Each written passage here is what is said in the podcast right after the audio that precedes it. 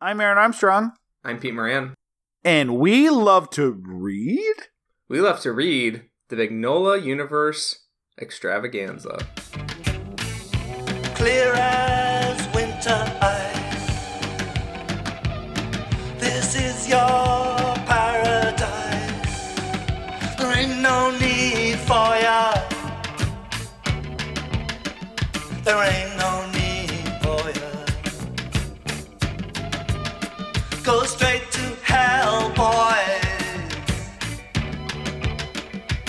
straight to hell, boys.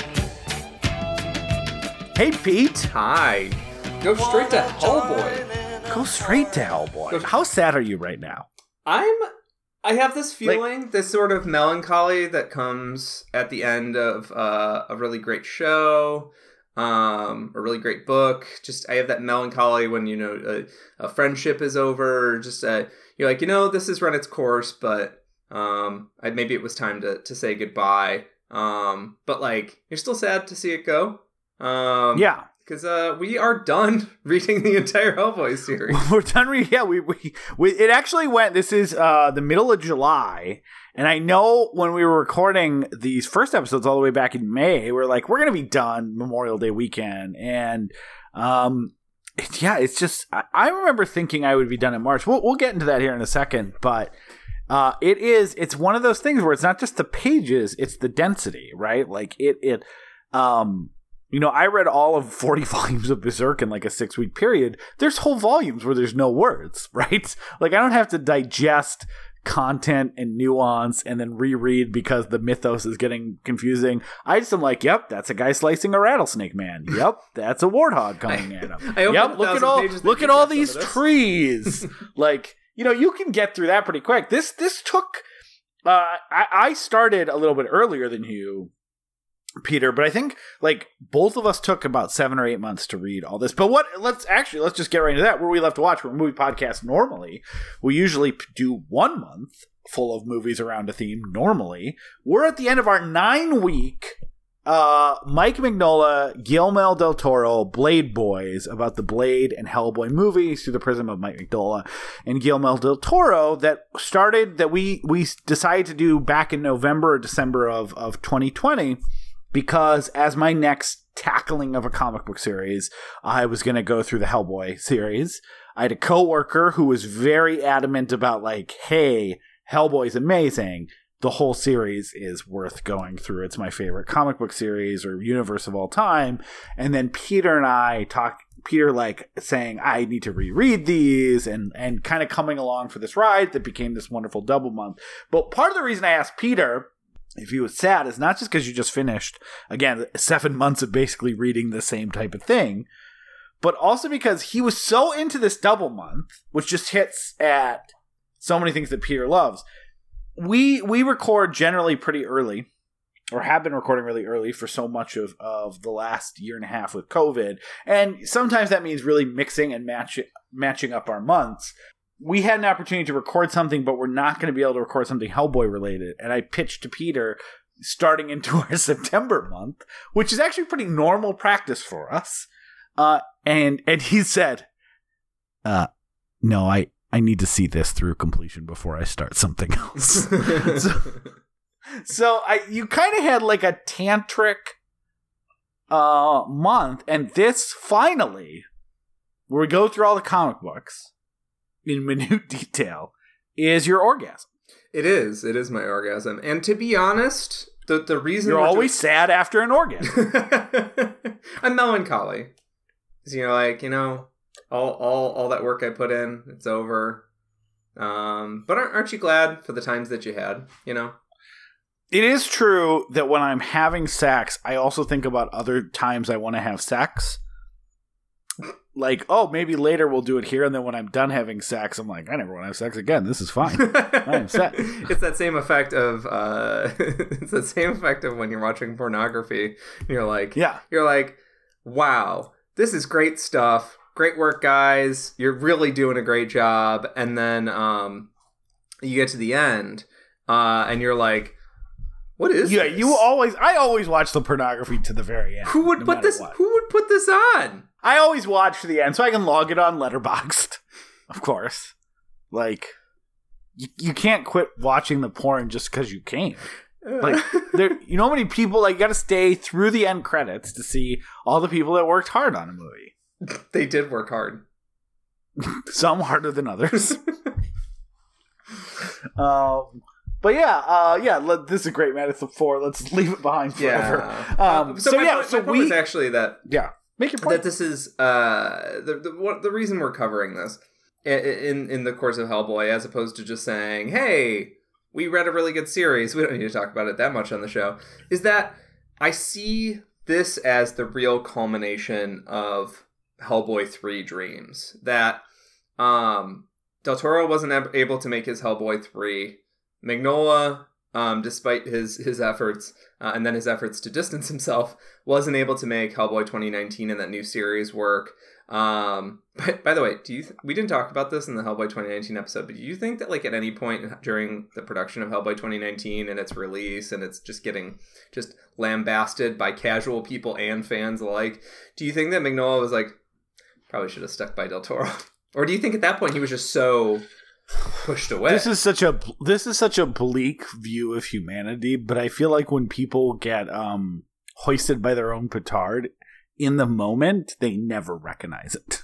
It's only like f- 5 years down the road, I feel like that's when people go, "You know, that sucked." What I did, maybe, but I feel like in the moment, I mean, he was defensive about it. He said a bunch of positives while he was distancing himself from any, any involvement in a movie that he uh, was very involved in. He talked about how how good the movie actually was and it was the first real like he threw the other movies under the bus. So i i, I definitely don't think he he felt it in the moment. I hope maybe down the line that maybe he he is like maybe sends del toro an apology like whoopsie daisies Yeah, and then Uh, and that would be a fun thing if you know they ever work together on something. That'd be a great thing to to talk about on the show. But for the time being, Hellboy Two is the is the well, last. hold on. last- Actually, before you get further, it is interesting that the so Hellboy started in 1994. The big arc of that series wraps up in 2019.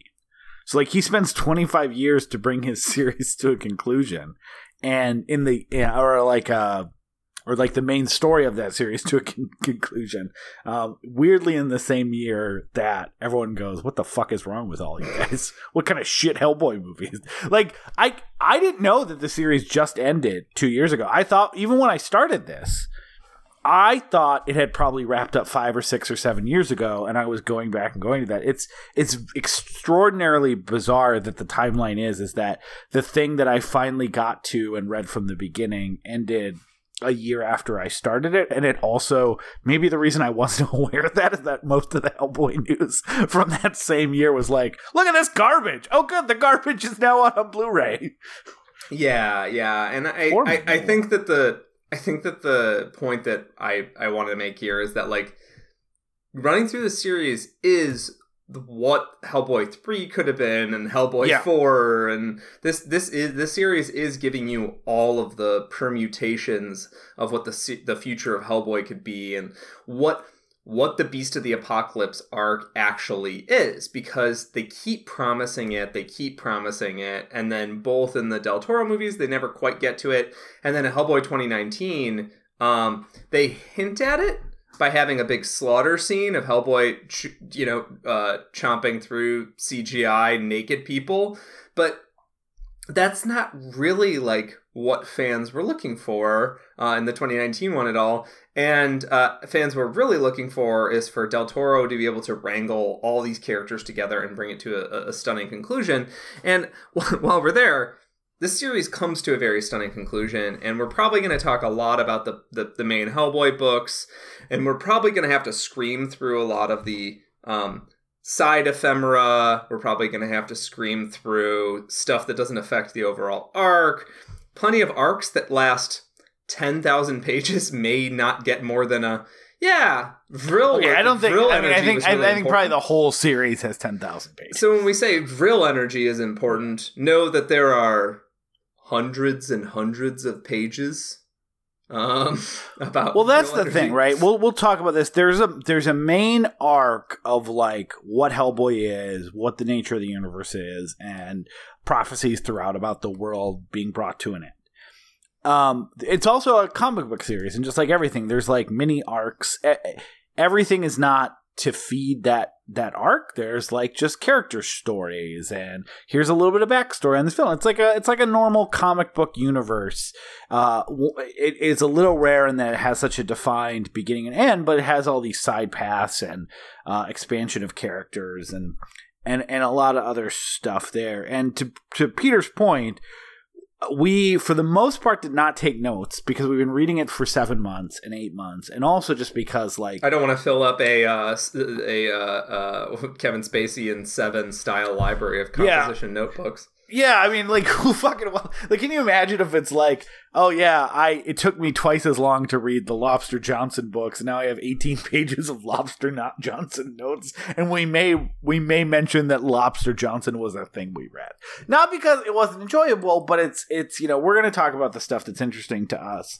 But I will say this, like, if you have any interest in uh, reading the Hellboy books, now's your time to, and the BPRD and everything else, now's the time to kind of back out because we are just going to talk about it all.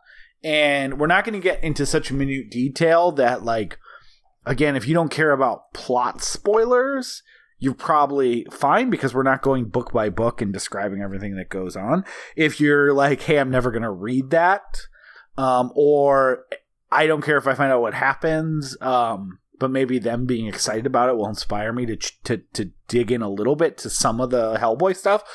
All great. Just know that like if you for some reason are on volume four of Hell on Earth and you're making your way through the whole series, get out now because I can't tell you what order we're gonna say things in. And now is your time to to hit the deck and come back when you've wrapped up. Also note, Peter and I had a lot of discussions about this. One of the things about these books is there is a main arc, um, but they came like you know when the books came out isn't necessarily where they fit into mythos because uh, there's some stretches that like you know come back and reference things and a few other stuff. So we ended up following this order of the Mignola Varsity. Like if you go to varsity, what is it? Uh, multiversity.com and um, you type in Mignola's Hellboy universe, there's this there's this whole thing that was created by this guy Mark uh, Tweedale, who updates it every year with the new collected volumes. Worth noting, Hellboy as a series, like as a universe, is still going on, even though it has a definitive end. Uh, one thing they they tell a lot of stories that happen uh, in the gaps between 1940 when the series ostensibly starts and when the series ends in like 2020 they still are producing like young Hellboy or this one side character gets a series. Uh, Peter and I, this wasn't a requirement of the show, but we both just decided to take a break and we'll come back in a couple years when there's more collected volumes. Um, so we're not trying to be up to the date and current, but also, you know, when we see what those collected volumes are, this guy updates this thing every year. I think, um, the the way that it like like a lot of reading orders work it's not trying to necessarily do chronology of when all the books were released but it's trying to be a completist along with putting a, kind of a combination of when important plot points get revealed and a general chronology of stuff. That peter can talk about this more probably in a more frustrated voice than i am um, but i think we we generally share the the same frustrations. I just I, I don't know. Maybe I'm just more like, yeah, I don't know what else you do here if we're going to read everything. But I, I do share some of the frustrations that in order to do that, you have these stretches where you're approaching the um, the climax of a series, and all of a sudden you go and read four or five side books, which could have probably either happened before you got into that final arc could have happened after or or something like that. I, I, will say like there's there's basically two series that happens after the finale, and I would have actually rather had those in earlier because it was they it didn't seem to be spoiled by anything. It just seemed to be a, like well these books were released after the finale, so we're just putting them in this port. So. I don't know if there's a perfect chronology if you're going to do the reading order. I definitely um, had some frustrations with this. Although Peter, I I know that I feel like you were a little more frustrated than I was. Um, yeah, I was, I was more, I was frustrated in the sense that, um, I think that there we took our reading fairly seriously, um, and tried to like touch in with each other and and and uh, see how each other was feeling about overall arcs and where stuff was going. And you know, when stuff was kind of a dead end or just wasn't that interesting, we would check in and be like, "Do we re- do, did we really need to be here?" Um, but uh, there's a second level and a third, probably a third level of seriousness beyond us, where it's like it's like worried about spoilers that you would not fucking understand unless you've already Yeah, you read. wouldn't uh, know you've already read. yeah. Like you don't know there's spoilers until you've read the thing. So sometimes the reading order is like, yeah, the these books after the final arc uh, th- that are just sort of uh, you know jumping back in the timeline, they spoil the the final arc. And I read them and I was like, uh. If I had read these out of order, I wouldn't have caught anything. I assure you. Yeah. Um, it's not like that, and and also like that feeds into overall what I like about the story, which is that it's not it's not hard sci-fi. It's not quite uh, fantasy with these like rigid rules. It's sort of uh like poetic and spiritual and thoughtful and like uh, it rewards close reading, but it also there are key moments in the two big finales, the end of Hellboy, uh, the the end of BPRD Hell on Earth, and the end of BPRD uh, The Devil You Know. Um, th- the key parts of the finale are very like sort of poetic and spiritual, and you're kind of you're not reading them like ah he found his one trick he he cut his Yeah. Achilles heel. It's more just like the moment feels right, and like because of that. The, the the overall story becomes more of an emotional thing than quite a um uh it's not a chess game. This isn't game of thrones or whatever where they find the one weakness the one the one weakness in this person's armor to beat them. So i don't know. I i, I feel like Yeah, i feel like I- i, was I- I think you're right. I mean- that next level quite because that next level a like i was saying it's it's worrying about spoilers that you wouldn't know are spoilers. And b it's worried about a very literalist interpretation of the text whereas like i kind of take it as this beautiful like uh, mythological poem that mike mignola mike mignola and a bunch of his his co-writers are crafting together. They're building new mythology. Yeah. Yeah, the thing that I struggle with a little bit is just like, okay, so where do I, if, if I'm going to read all of it, like where do I want those books? Do I want them earlier? And so I have to, I don't get it spaced out with the stuff I'm more interested in. Do I want it all at the end where I really like, again, it felt anticlimactic? Like, I get that, like, maybe don't put five books in between Hell on Earth Volume 4 and Hell on Earth Volume 5. I think ultimately what I'm left with is that I'm incredibly happy I read the entire series and there's so many amazing moments and like you know I was propelled for seven months. If I were to ever go through and reread it someday, like and I'm like, oh, I want to read the the whole thing. My quote unquote whole thing means basically the Hellboy books and the BPRD books and the Abe Sapien books and uh, less of all the other stuff that that comes through.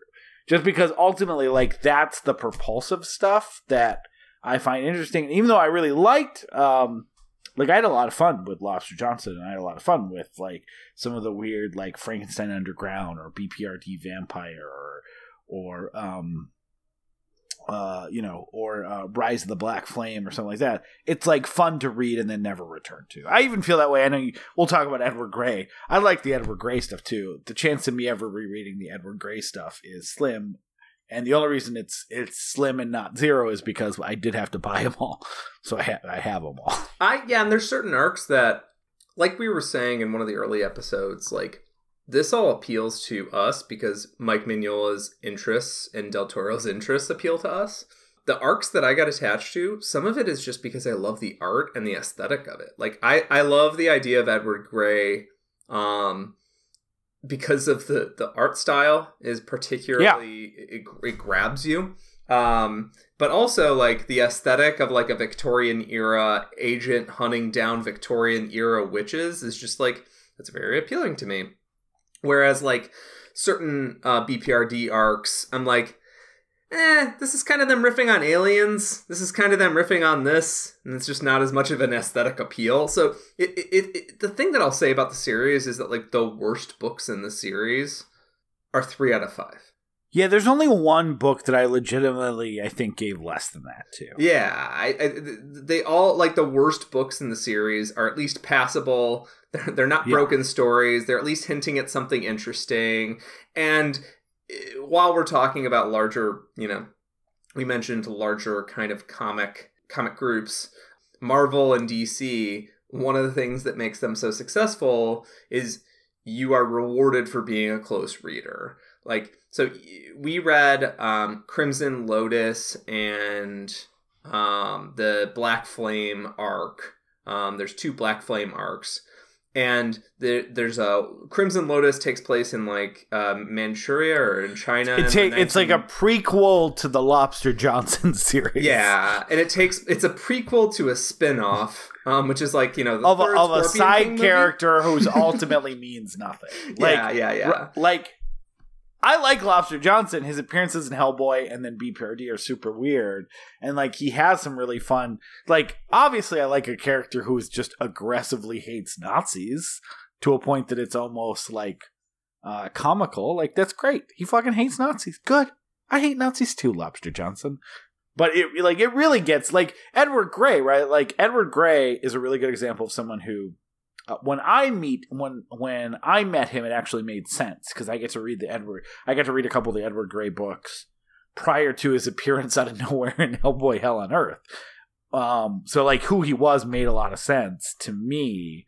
Um, Peter, you're just like, okay, this guy's named Ed Gray, and he used to hunt winches. Cool, and he's leading Hellboy around uh, for a little bit. But like now, they're doing a spin-off of someone he met who helped hide him to America.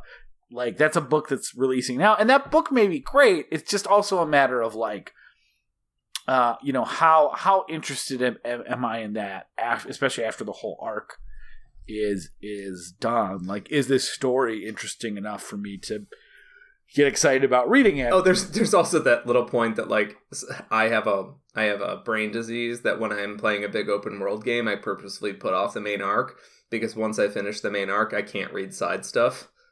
I think that's kind of a version of this where like, I- well, now agree that I know 100%. where the universe ends, you know, the furthest literally, the, yeah, the, the the furthest point in time possible um, for this this universe, and that they're not going to revisit this. At least, you know, I hope Mike Mignola doesn't um, get on a quest for more money in ten years and reopen it. Uh, yeah, it it feels like he's gonna keep being successful at releasing Hellboy in the BPRD till we all die. yeah, but I, I hope he doesn't. But uh, you know, now that I know that the series is like over, over, it's kind of like they, they announced more Hellboy uh, and the BPRD spin-offs that kind of go back in time and are sort of flashbacks. While I'm sure they're great and I will end up reading them, it's less exciting to me because at this point I'm like, well, I, I kind of know where everything ends. Like some of this stuff is a little bit like, where did Darth Vader get his helmet? and some of it is I some of it is just The- like really well written narrative. honestly like that side quest analogy is the best possible analogy because you're 100% right. I can I can have 10 side quests like in in practical matters if I have 10 side quests and one final mission to complete and I go and do the one final mission and then go back and do the 10 10 side quests like that 20 minute difference of time that I spend or whatever it is in between where I do one mission and other missions doesn't have any like functional difference, right? Like instead of instead of playing this quest to go rob a you know Red Dead Redemption to go rob a stagecoach, I'm gonna go kill the bad guy who's been hounding me the game, and then I'm gonna go rob the stagecoach. But you're 100 percent right. Like I can't think of a game where I kept doing side quests after I beat the main game. I do put it off, but there is just a little bit of like, okay, well, I'm done with this then. Yeah. Um, Yeah. and and I do I do feel that way a little bit about a little bit about Hellboy, even though I really liked a lot of those side trips and uh and slide backs or whatever as I was reading them. I just now it's like okay, well, it, you know, if they find if they find some more ectoplasm in 1950, it, it doesn't ultimately matter. yeah, I know I know where we're going. So, yeah, I think that's um it kind of depends on your um uh it kind of it kind of depends on your perspective, but the way I I put it is that like um the publishing order I think actually affects how the series is progressing. Because if you look at a publishing order, because it, it did, he, he, you need to. This isn't, uh, you know, uh, DC putting out Justice League, you know, putting the cart before the horse kind of thing. They put out Justice League before people are really attached to these characters. Um, Hellboy operated for a very long time just as a Hellboy arc. So from 1994 all the way up until around 97 98 it was just hellboy arcs. And then there were a few little spin-offs like abe sapien and lobster johnson had their own spin-offs. Abe sapien is a member of the bprd he's like a he's sentient fish man. He acts like a normal human being. Um, he's not really um, he's, he's not really like alien or he doesn't have like big cultural differences from hellboy because he was rescued from a tube just like hellboy was you know rescued from a, a, a dimensional rift. Uh, and then they were raised by the bprd lobster johnson uh, stuff started popping up in 1999 and we're all the way up until 2002 when BPRD Hollow Earth comes out. So like from 90 it takes from 1994 to 2002 before we get into the BPRD stuff. And at this point what I think about it is is like there's the main Hellboy arc and then the stuff start, starts to split off of it. But the main Hellboy arc is is is is the it, the, the main Hellboy arc, it's mostly focused on Hellboy. It's largely these sort of one-off adventures and then adventures that end up feeding into the larger plot, but you don't realize it at the time. Uh, but it, it's it's fairly it's fairly sort of um, episodic. It's it's it feels like X Files. Hellboy's sort of bopping around, and then you realize like, oh, this this uh this uh, fight with uh, Hecate is actually really important to the later arcs. This fight with Rasputin is going to keep coming back, coming back, and um, but when we, but it's it's sort of just like episodic. It's like little monsters of the week to beat. However, when we get to BPRD, it becomes very much like a Marvel serialized, like more of a modern kind of sensibility to television, where it's like if you miss Yeah. an episode, you're gonna not understand a lot of stuff and then other spin-offs start happening uh, other other spin-offs start happening like lobster johnson comes in Yeah, earnest two, yeah, 2007, 2008, 2009 is where it really starts exploding. right? Yeah. Like you start having Edward Gray, you start having Witchfinder, you start having like we- Hellboy Weird Tales, Abe Sapiens not just getting his own Hellboy issue or Hellboy little mini story. That's, I mean, that's like even the reading order that we just went through. Like when when you read the the Hellboy library editions or omnibus editions, which in most reading orders are like read these. What you don't realize is that you're there's some story arcs that are just like, hey, here's you know the five chapters of Conqueror Worm or whatever, right? But there's also just col- like some of those library editions are just like 15 comic book issues that are collected, and so it feels more like assembled i think when you read it that way because you're like oh i'm reading this book and here's all this stuff in this order. But you're 100% right. Like some of those lobster johnson one-offs that from my perspective is part of hellboy library edition vol- volume 2 like came out in a random comic book in 1998 right? And so i do think like um any because we're we're reading throughout all this essentially collected editions and um omnibuses and stuff like that like we're definitely not reading it chrono like it would be a pain in the ass to read it chrono- chronologically. I don't know if you've seen the reading order they have available at that that same site, Peter, that has every issue chronologically. But oh like, yeah i'm looking at you- it right now Oh yeah, you because you would go and you would go like, all right, I get my library edition volume six, and then I read this one, and then I get my BPRD volume. Like it, it would be, um, you know, candidly, just a huge pain in the ass. Um, but it, but it, it is in like even the version that we read, even if you read omnibuses in chronological order, you wouldn't get it right, right? hmm Yeah, yeah, yeah, yeah. Reading reading the series chronologically wouldn't really make a whole lot of sense. Sense, and also reading it in terms of release order also re- really wouldn't make sense. Uh, yeah, I, I agree. It's uh, you know, it, it has its ups and it, it has its ups and downs, but Um, we did we did read it all, every single word. Yeah. Uh, one thing that we should mention too, and then let, let's transition to starting to talk about um, what makes sense to talk about. What an exciting byline! We're going to talk about what makes sense to talk about, guys. Not stuff that doesn't make sense to talk about, like what Jay Leno would think of reading the Hellboy comic. Yeah, have you seen this? You heard about this? This guy, uh, I got a big chin. This guy's got a huge chin. We have we have so much time for Jay Leno impressions. There's so actually much Jay Leno. there's actually there's nothing more I want to talk about than I want to invite I want to invite Jay on up talk about Hellboy. Uh, so what's up? So what's up with his uh? So what's up with Hellboy's chin? He's got a he's got a chin like the cliffs of Dover. oh, Jay.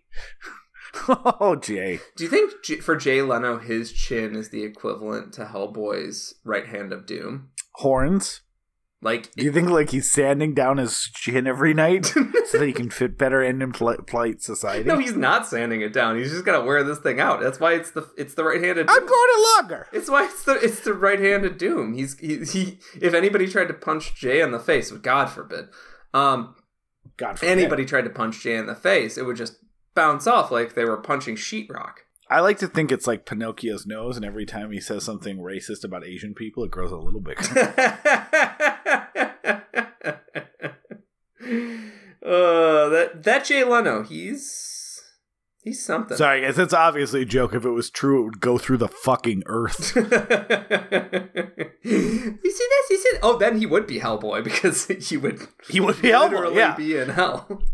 Go to Hellboy. Uh, no, the other thing we should talk about. So it's a very expansive universe with all these side things. Mike, in the same way, like on a um, television show, a showrunner is ultimately like there's still different people that are going and writing things or directing stuff, but the showrunner is kind of coming up with uh, overall arcs or story beats and then assigning it out to writers to do stuff. The entire Hellboy universe is story by Mike Mignola. He is the he is the showrunner. The com, you know, I'm sure there's like an actual comic book term for it that I don't know.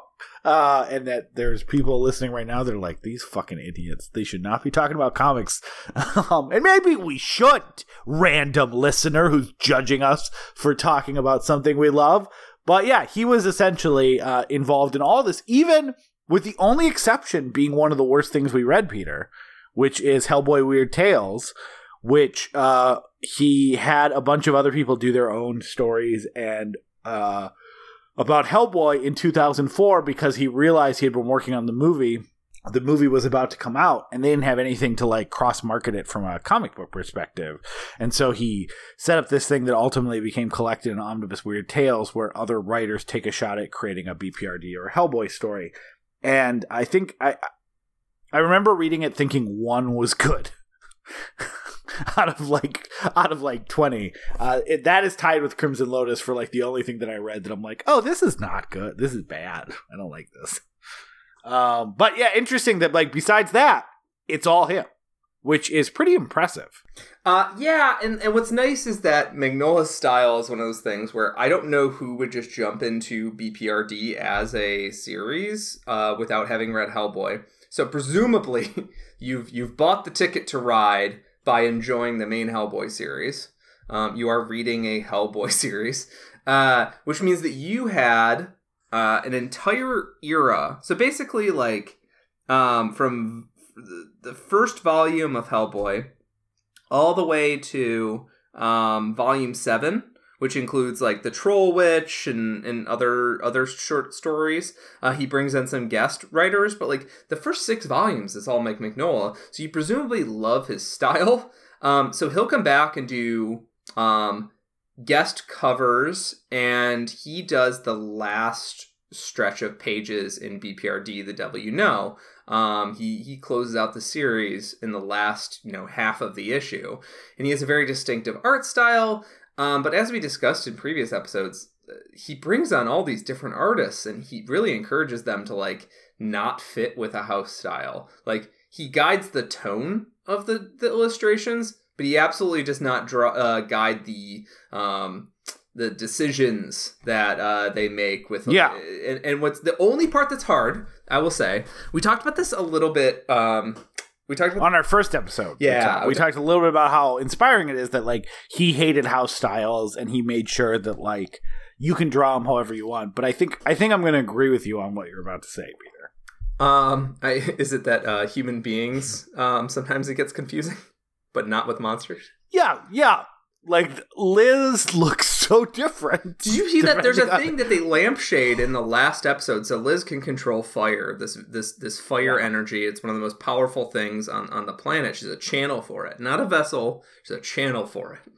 Um, and she uh her look changes so much kate's look changes so much and then they introduce uh, a character named ashley strode i believe it is as a exorcist late in the bprd series um, which is a really cool character. She's not around for a very long time but very cool character. It's kind of bringing the series back to more of a like a judeo-christian twist where there's like an exorcist getting demons out of Yeah. people's bodies.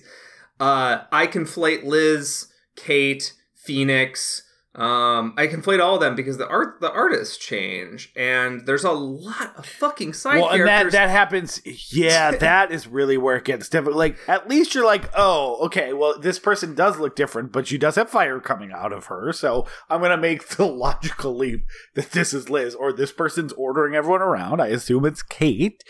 But you're right. There are so many BPRD side characters that you get to know through a few issues. The Exorcist is a really good example. And when they're drawn by different people, like, oh, and like, how many times did you confuse Phoenix and Liz in the last few? I'm like, wait, is Liz on this farm? Oh no, wait. It's she talked about having a vision. Wait, but Liz has visions. Like, I hope someone says her name so I figure out who this is. yeah, and they also Um, they Because lampshade. they're like the same height, same build, same color hair, and it's Yeah. like they both wear the same types of clothes too. It's like, can I get a good neck shot to see if there's a big cross on it or yeah, something? please, please, just be a weird alien monster so I can tell who the fuck you are. Um, and and and there's also a there's a thing they lampshade in the in the final stretch where someone's like. Liz, you look really good. And she's like, oh, yeah, my fire powers uh, kept me looking 20 years younger. Because this series took 25 years to make. And so, and Liz, when she was introduced, was supposed to be like a late 20s, early 30s woman. But I think artists. yeah, I guess now she's sixty. yeah, I think artists didn't want to gradually age Liz into that. Yeah. And they never knew how to drew, draw like a 45 year old woman. So they were just like, uh, yeah, Liz's fire powers keep her looking young. But it's like, that's that's kind of the only real like hiccup. Yeah, because like in real life, in real life, we all know that if you want to look young, go get a tan. Ideally, in some sort of machine that does tanning. You're gonna look so young. You're injecting the sun into you. The sun lives forever, basically. Yeah. Oh, yeah. That's anybody. Anybody. Uh, look at the average sixty-five-year-old man in Florida. Looks like a million bucks. It, it is a cost of the house style. However, the the the benefits are huge because Agreed. there are certain arcs. Um, Guy Davis draws a lot of the BPRD uh, War on Frogs arc. Um, so there's a frog demon things. They're frogs with these tongues that if they touch you, you uh, essentially go into cardiac arrest and die. Um, that are uh, introduced literally in the first 10 pages of the first Hellboy comic. These frogs, um, they uh, invade is like one of this these larger arcs of the BPRD series. So there's there's uh, the War on Frogs arc, and then we move out of the Hell on Earth uh, arc. So War on Frogs is like uh, sort of an aliens riff where um, the BPRD gets heavily armed and they go after them and try and find their little holes and try and blow them out of their holes. And sometimes it works and sometimes it doesn't. Yada yada. Um, the fact that they stick with one artist, Guy Davis, for a lot of this arc is fantastic because you can read it like it's a movie, like it's a big three hour action movie. Um, and it's, you know, way longer than three hours. I don't know. Um, then when you get to like more of the episodic stuff, so jumping back to what I was saying earlier, there's the main Hellboy arc, which is from let's say the early 90s to the 2000s in terms of time span. However, this real series kicks off sometime in like the 1880s with the Witchfinder series. Is that the earliest one of the arcs? Yeah, basically. I mean, unless you count the the sword guy, but Yeah, he's sort of a he's sort of a more of a flashback. You know, it's almost like Hyperborea kind of stuff in that sense. yeah, it's long it's, stuff. it's kind of jumping back to the far distant past, and we're just getting flashes of it. Um, but anyway, so let's say Witchfinder is the oldest series that spends majority of its time uh, in that time period.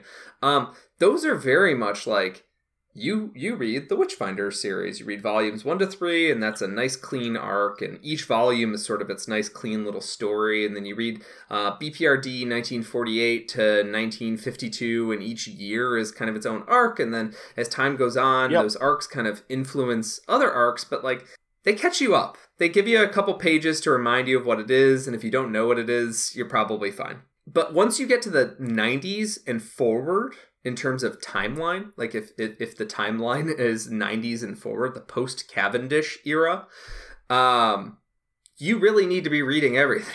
like you really need, and you almost need to All- read it in an order. yeah, too. because you Yeah, will not understand the Hell on Earth arc if you haven't read the War on Frogs arc. You just it's it doesn't work. You told me just read because you had read the Hellboy series on its own. Hellboy leaves the BPRD about four. I'm going to use the library edition volumes as a as a marker, but essentially four volumes in to it. At the time, Mignola decided that he liked Hellboy as a loner, but then he also had all these great characters, and that's when he kind of in, in the late '90s. That's when he started doing BPRD as a separate uh, a separate story but I can Peter, there's a lot in those Hellboy books, especially the last few, where like Hellboy is writing letters to Kate, and you're just like, what?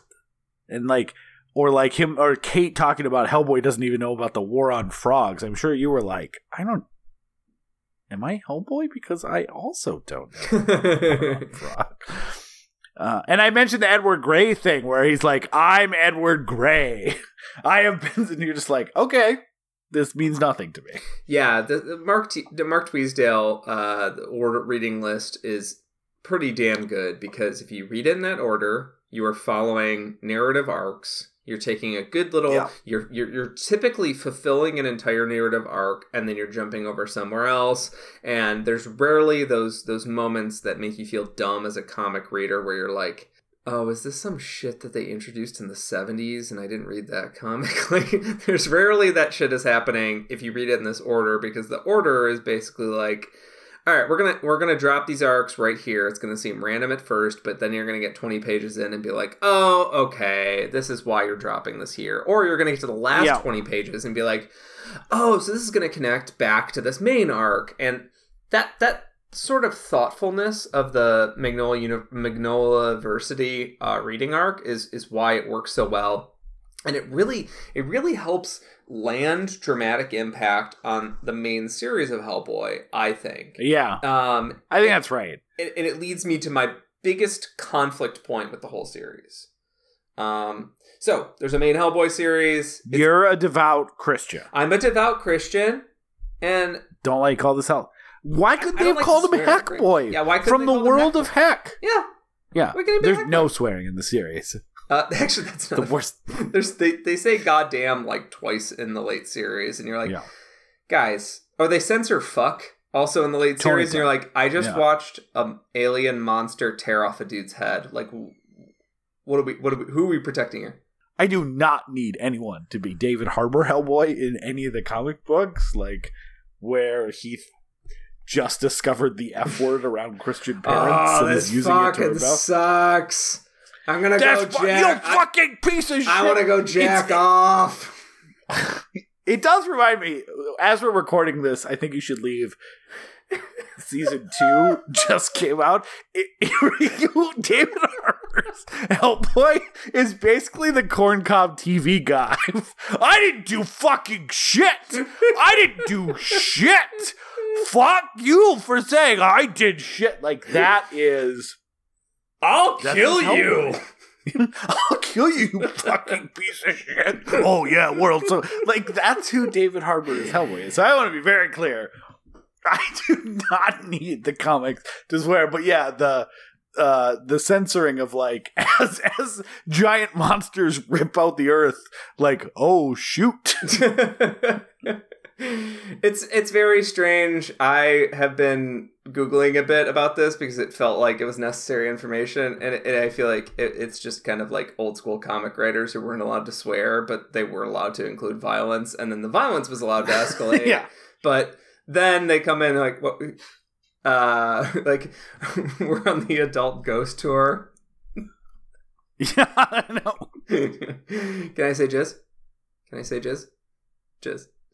Um, it feels a little Um, bit yeah, like I- it feels a little bit like that um, in the Hellboy movie, the Hellboy 2019 movie. Uh, but in the actual series, one of the things that that made this such a comforting COVID thing was that like I um never had to deal. There, there's there's literally like one instance. in i think you're entire- about to say the exact last thing i wanted to mention I never had to deal with homophobia or sexism except for like Yeah. like one or two instances and one of the last issues actually um one of the uh one of the characters calls a vampire a maricon which is a it's a hispanic slur for gay people um and it's uh that was that cook took me off guard because i was like oh but this was supposed to be like my covid comfort that like i didn't we weren't really like it's just about a bunch of competent people trying to destroy the worst evil on earth. Like that was my comfort here.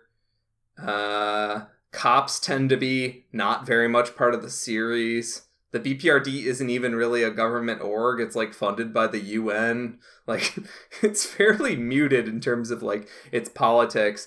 And then the in terms of uh sex stuff almost no even allusions to sexual assault um in terms of sexism. Women characters are just kind of like it's almost it's almost like the ripley approach where you're like uh well we wrote this character as a man and then we changed all the dialogues that was about a woman. Like it's not it's, i don't think it particularly approaches femininity at all. Um i think it's it's it but it, it works you know that that's actually what the last thing I want to mention before we go into a little bit more detail on some of the actual arcs and comics and stuff is that like it is refreshing and also a good template for um, a lot of really um, shitty arguments that I think people like ourselves see online as we kind of say like, hey, you can actually do horror without sexual violence and, and rape and stuff like that. And I think there's a lot of people that disagree with that.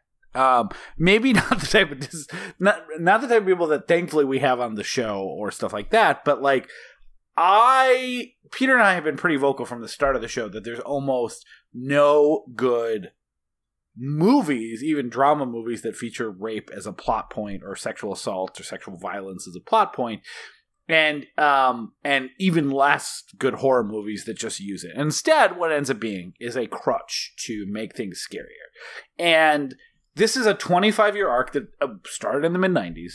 That in the edge lordiest of edge lord eras in a time when, uh, as someone who recently read the Preacher series and and really was mixed on the whole thing, like that no one would have had a problem with. But on top of that, like again, when part of the reason like stuff like Preacher and other comic books used it at the time is to say it's it's Peter and I have always been of the um, interpretation that it's a lazy way to increase stakes at the cost of uh, a lot of other things to your story and narrative arc. And I think that's how people see it. Like, oh, what's the worst thing that could happen? Oh, sexual violence. That will scare people. And so it, it gets used really lazily. And I think that the rare examples where it, it, it works well, uh, recently a good example is like revenge doesn't justify all the lazy hacks that throw it in as a as an afterthought or another thing. Here's a 25 year series, 10,000 plus pages that goes through all these different side things and stuff like that that it f- is filled with every possible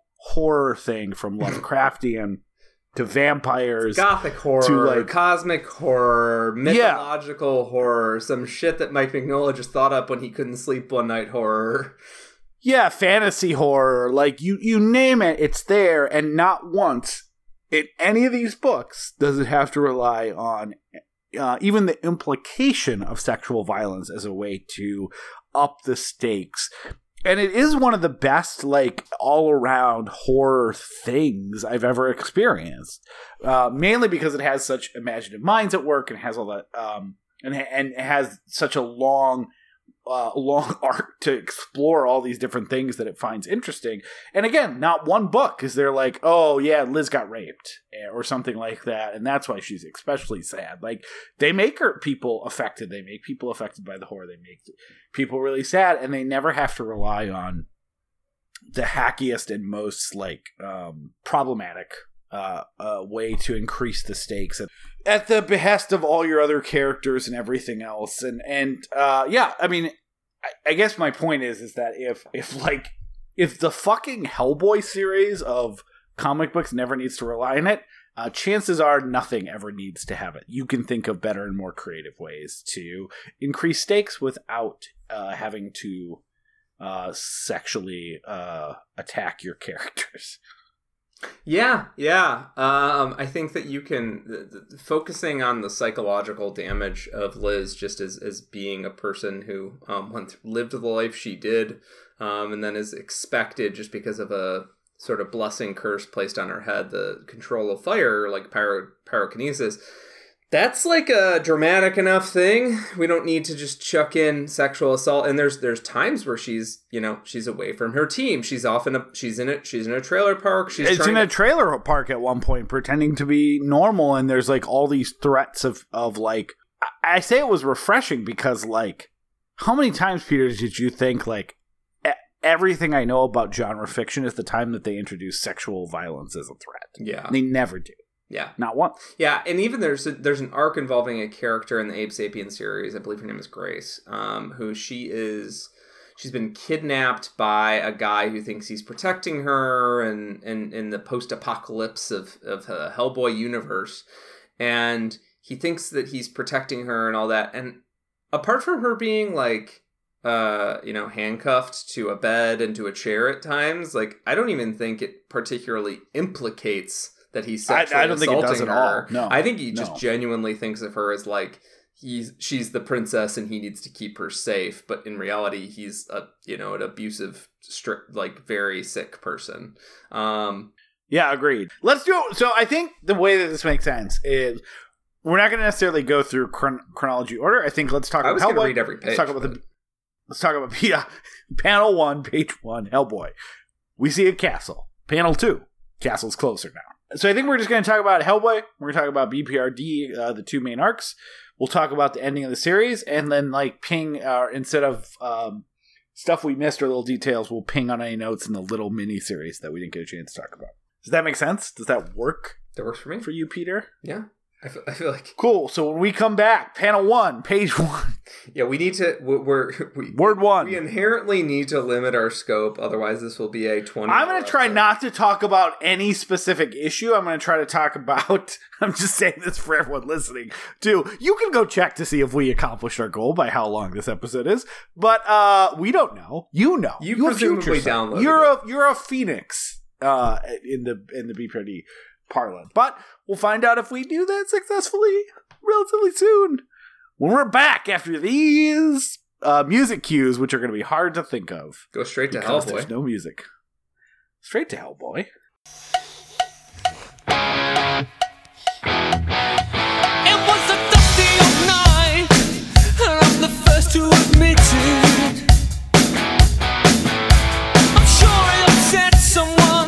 My memory is chosen to omit it.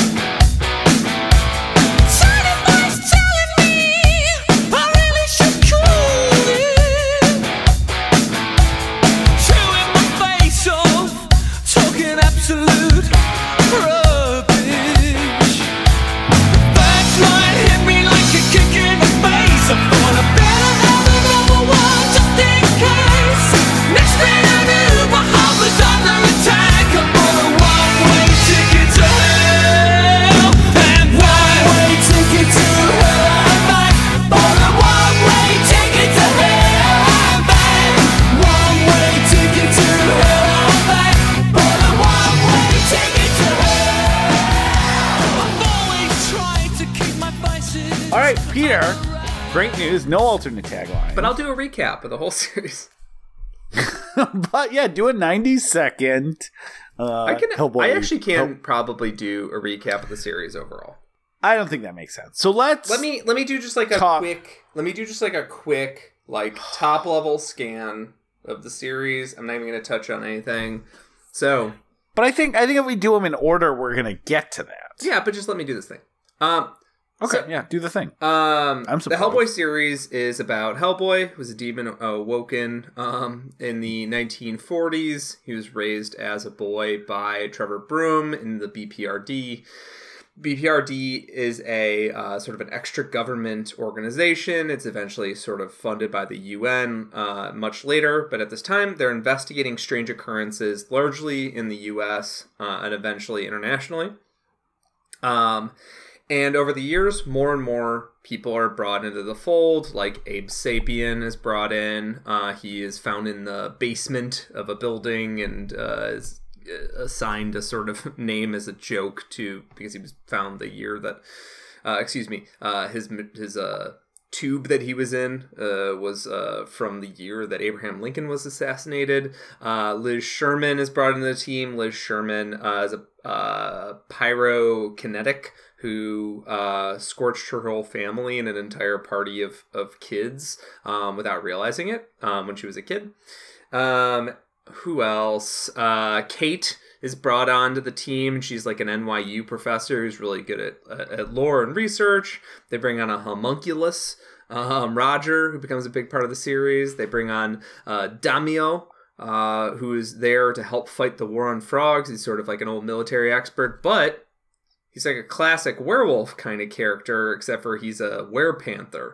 Um, incredibly violent if you can't suppress this this this, sort of demonic possession. Um, and so the series starts from Hellboy's sort of uh, adventures throughout the 90s, fighting uh, Hecate, fighting again, uh, who's a, a sort of uh, demonic figure who goes back to the, the start of civilization. Um, he fights, uh, you know, witches and, and vampires and other sort of gothic threats. Um, however, uh, during this series, we split off into the BPRD, uh, who's fighting sort of more global threats. And these threats are visible to the public. The War on Frogs and then the, the BPRD Hell on Earth.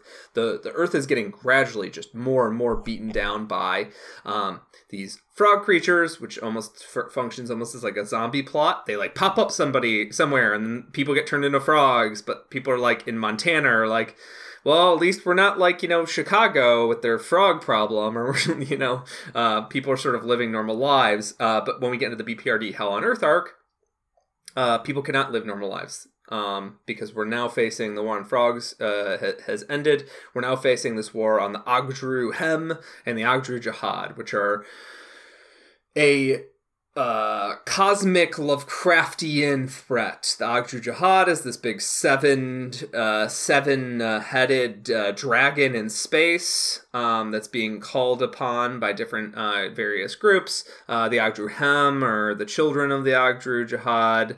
Um, and there's all these monsters on Earth just gradually piece by piece tearing apart normal civilization. Uh, and then if we jump back in time, there's characters like Edward Grey, which is a witch finder in the Victorian era, um, who gets involved in this. And then uh, we get to see Trevor Broom, who's introduced and murdered kind of immediately in the Hellboy arc. Him going through the 1940s into the 1950s with a young Hellboy who's still kind of learning the ropes. And uh, the, the Trevor Broom um, uh, is kind of trying to teach him goodness and install in goodness while people are very apprehensive to that. And he's fighting various threats such as you know vampires uh, you know nuclear age threats uh, resulting from nuclear age tests kind of tearing dimensional rifts. Um, and as well there's some side characters who have kind of one-offs um, like there's a frankenstein character um, who who has a one-off, uh, and all of this overall is giving us a sense of the creation of man and the creation of universe, um, and all the way through a series of prophecies that Liz, Hellboy, and Abe are going to fulfill or refuse to ref- fulfill. Um, and uh, you know that's kind of like the overall arc. And they can, they can delay it, Yeah, but they can't necess and they can change the form it takes. But that idea of you can't ultimately stop it because everything that that got got us there, like uh, was was done before you were born. A hundred percent. And that feeds into the final arc, which is the devil you know. I'll get to that in a moment. But yeah, there's these sort of prophecies, but they're vague. They're visions, but they're vague. But everyone kind of knows that this doomsday is coming. The question is how, when, and can we stop it? Um, And what what's and what does it look like questions become kind of like you know uh, fuzzy wuzzy uh, and then when it finally comes together you're like yeah i mean that crazy guy in the war on frogs arc wasn't wrong liz, liz, no. liz is Well, that's that's also the ending. big thing, right? Is that the the idea of the universe and uh, race rising and then getting destroyed and replaced is actually like again, it's it's an eternal recurrence motif to some to some extent, right? Like that's happened before. So there's a lot of these people throughout this entire arc that are actually like d- are less concerned with the when or the how but what everything looks like afterwards, right? The world's going to end and it's going to be replaced by something new. Like it's it's in some ways like we we meet over 25 years of publishing a bunch of timeshare salesmen like how do you get it on the ground floor of this new world after everyone's dead? And and that is like, you know, somewhat unclear and by the time there's clarity on it, we're almost done with the series. And even then, I think it's a little bit surprising, which is great because you essentially have this 10 year misdirect that seems like it makes sense because the, the, the Black Flame and the War on Frogs got it 90% right, but missed the last 10%. Absolutely. And you know, uh, what what is nice about that is that it doesn't feel like the series is, is jerking you around. The se- No. when you, when you come back to the ending, you say, you know, they did tell us all this. You know, this this makes me sad. Yeah, and we my- knew we knew where this was going. Now that we're there, And Mike Mignola has been very clear. He has a great note at the end of BPRD, uh, The Devil You Know. I don't know. Did you read it, Peter? oh, absolutely. I wanted to know immediately. I, assume- I wanted assume- to hear that big like exhale, and he's like. So now you guys know why I was doing all that weird shit like five years Yeah. ago, ten years ago. And he, he has something similar in the Hellboy in Hell arc too, where he's like, I knew where the Hellboy story ended. And then he and then he does it again, and like I, you know, I didn't know how many issues it was going to take from there. I didn't know what arc was going to get it there, but he's been pretty consistent that he's like, this is where it was all leading, even if I didn't have everything mapped out. And he was the he's the first person to say like, as I got interested in stuff, like I would go down rabbit holes, not to dead ends, but just because, like, hey, I really like that Lobster Johnson character. I want to do some Lobster Johnson stuff. And, or I really like Edward Grey, or I really want more of uh, Koshchei the Deathless and stuff like that. And, and, um, you know, it, it didn't, it didn't subtract or, or add necessarily to the arc, but it, he was always following uh, a muse to some extent with, with a goalpost in mind. And, let's also note, I think having a goalpost in mind, but knowing that theoretically, like I need, I know where this is all headed, so I can do whatever I want to do throughout the way.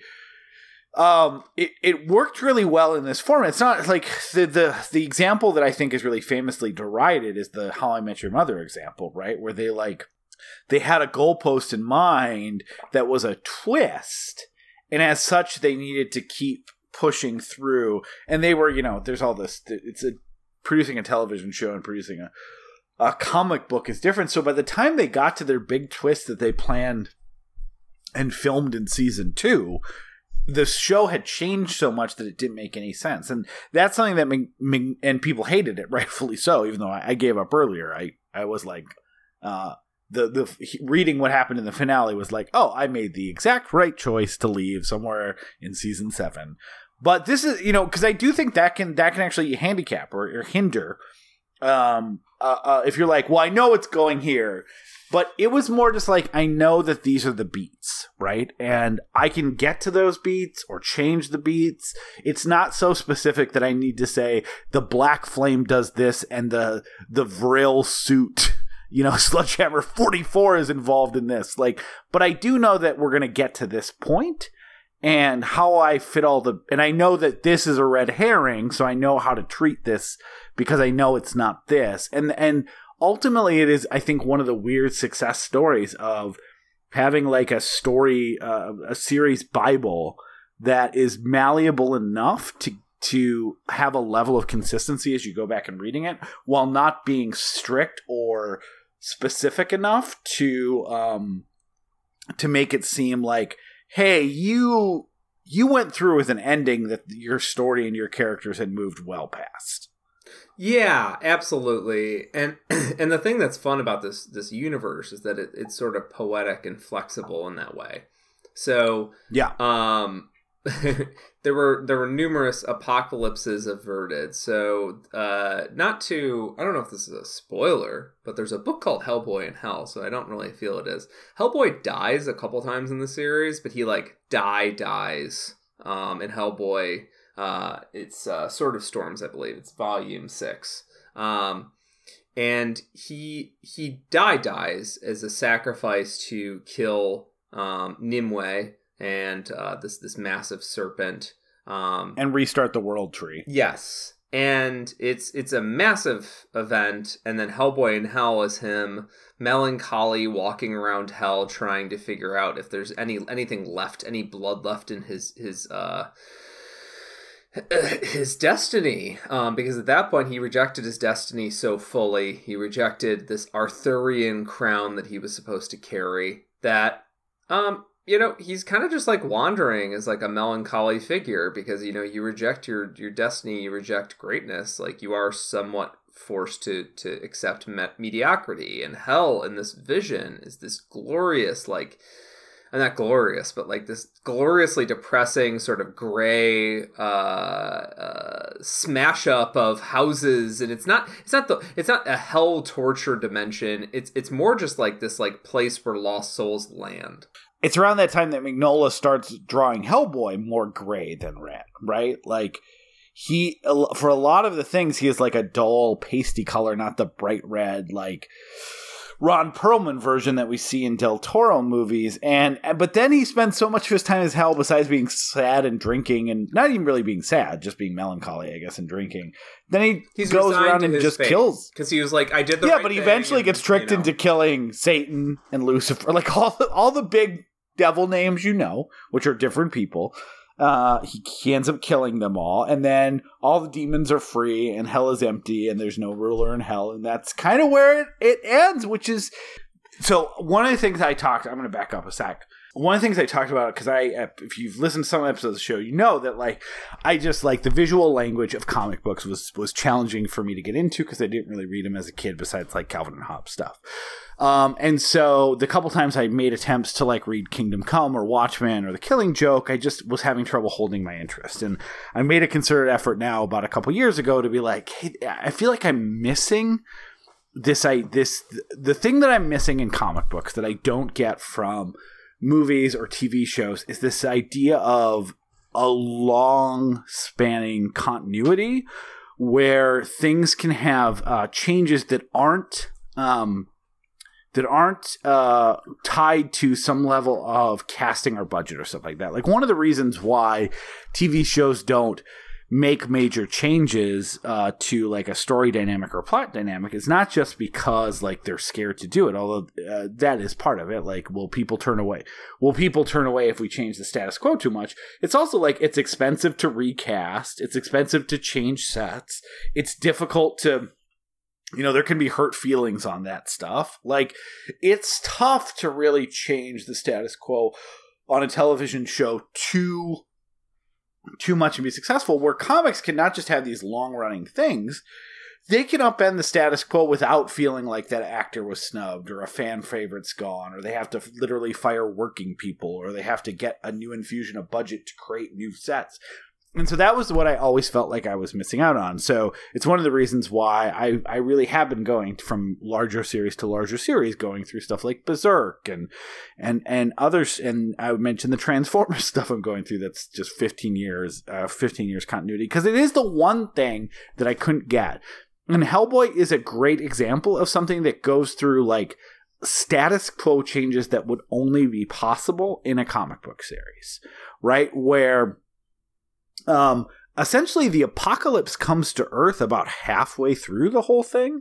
Like it it's it, it people have to manage and fight through but like when hellboy dies peter england disappears right Mhm. because the world tree covers it in a protective thing and throughout the rest of the series this is relatively like a third in england is gone whole towns get destroyed through these apocalypses that they push back. Like by the by the last like third of the series like earth is already like a apocalyptic wasteland with monsters and like these these remnants of superpowers band together to try to figure out what if anything they can save left. And like that's the kind of thing that just is not possible on that scale in any other medium. And i i, I applaud like and i love the way that this whole the, the like a lesser series would have saved its apocalypse for like the last issue right this thing just evolves into a series of escalating apocalypses for about the back half of it. And that is something that really kind of kept me drawn in and compelled to keep reading just because, like, I was so absorbed by how I was getting to read from a plot machination standpoint something I had never read before. Or, like, nothing I had ever read before. Yeah, yeah, absolutely. And like the nice thing is that hiring different artists and hiring different writers, like you don't have to worry about uh you know, does Chris uh, Chris Hemsworth want to come back for a fifth movie or does uh, Chris Evans want to come back for a fifth movie? They can just be like, "All right, well, that writer left because I didn't want to work with them anymore because he was a creep. Um, now we're moving on to uh, this writer." Like, um, let's wrap up this series fast because I'm done working with this writer. Or like, you kind of have a flexibility. Yeah, like I, I mean, that's a great like. It's one of the reasons I really like the the Marvel movies because they have this budget to tell these bigger stories. But but you're 100 percent right. Like Iron Man and Captain America not being in movies theoretically after Avengers Endgame, I liked their endings in those movies, but those were not moves that were necessarily structured because of a creative vision. They were structured because we ran out of our picture deal with Chris Evans and Robert Downey Jr. and they want to move on. Where a comic book is still able to give you the visual flourish that just a novel can't without having to worry about the limitations of an act like you know uh, hellboy as a cartoon character although this would make a really good um, grant morrison. Well that's basically the plot of that um, grant morrison's animal man. But theoretically a comic book character can't quit the comic. Yeah, yeah, uh, and uh, because uh, similar to what we were talking about before the break, um, there's no character that's like a um, obvious uh, offensive character. There's no character that's like clearly, you know, stereotypical in an offensive manner. There's no characters that like really just need to go because the times have changed since 1983.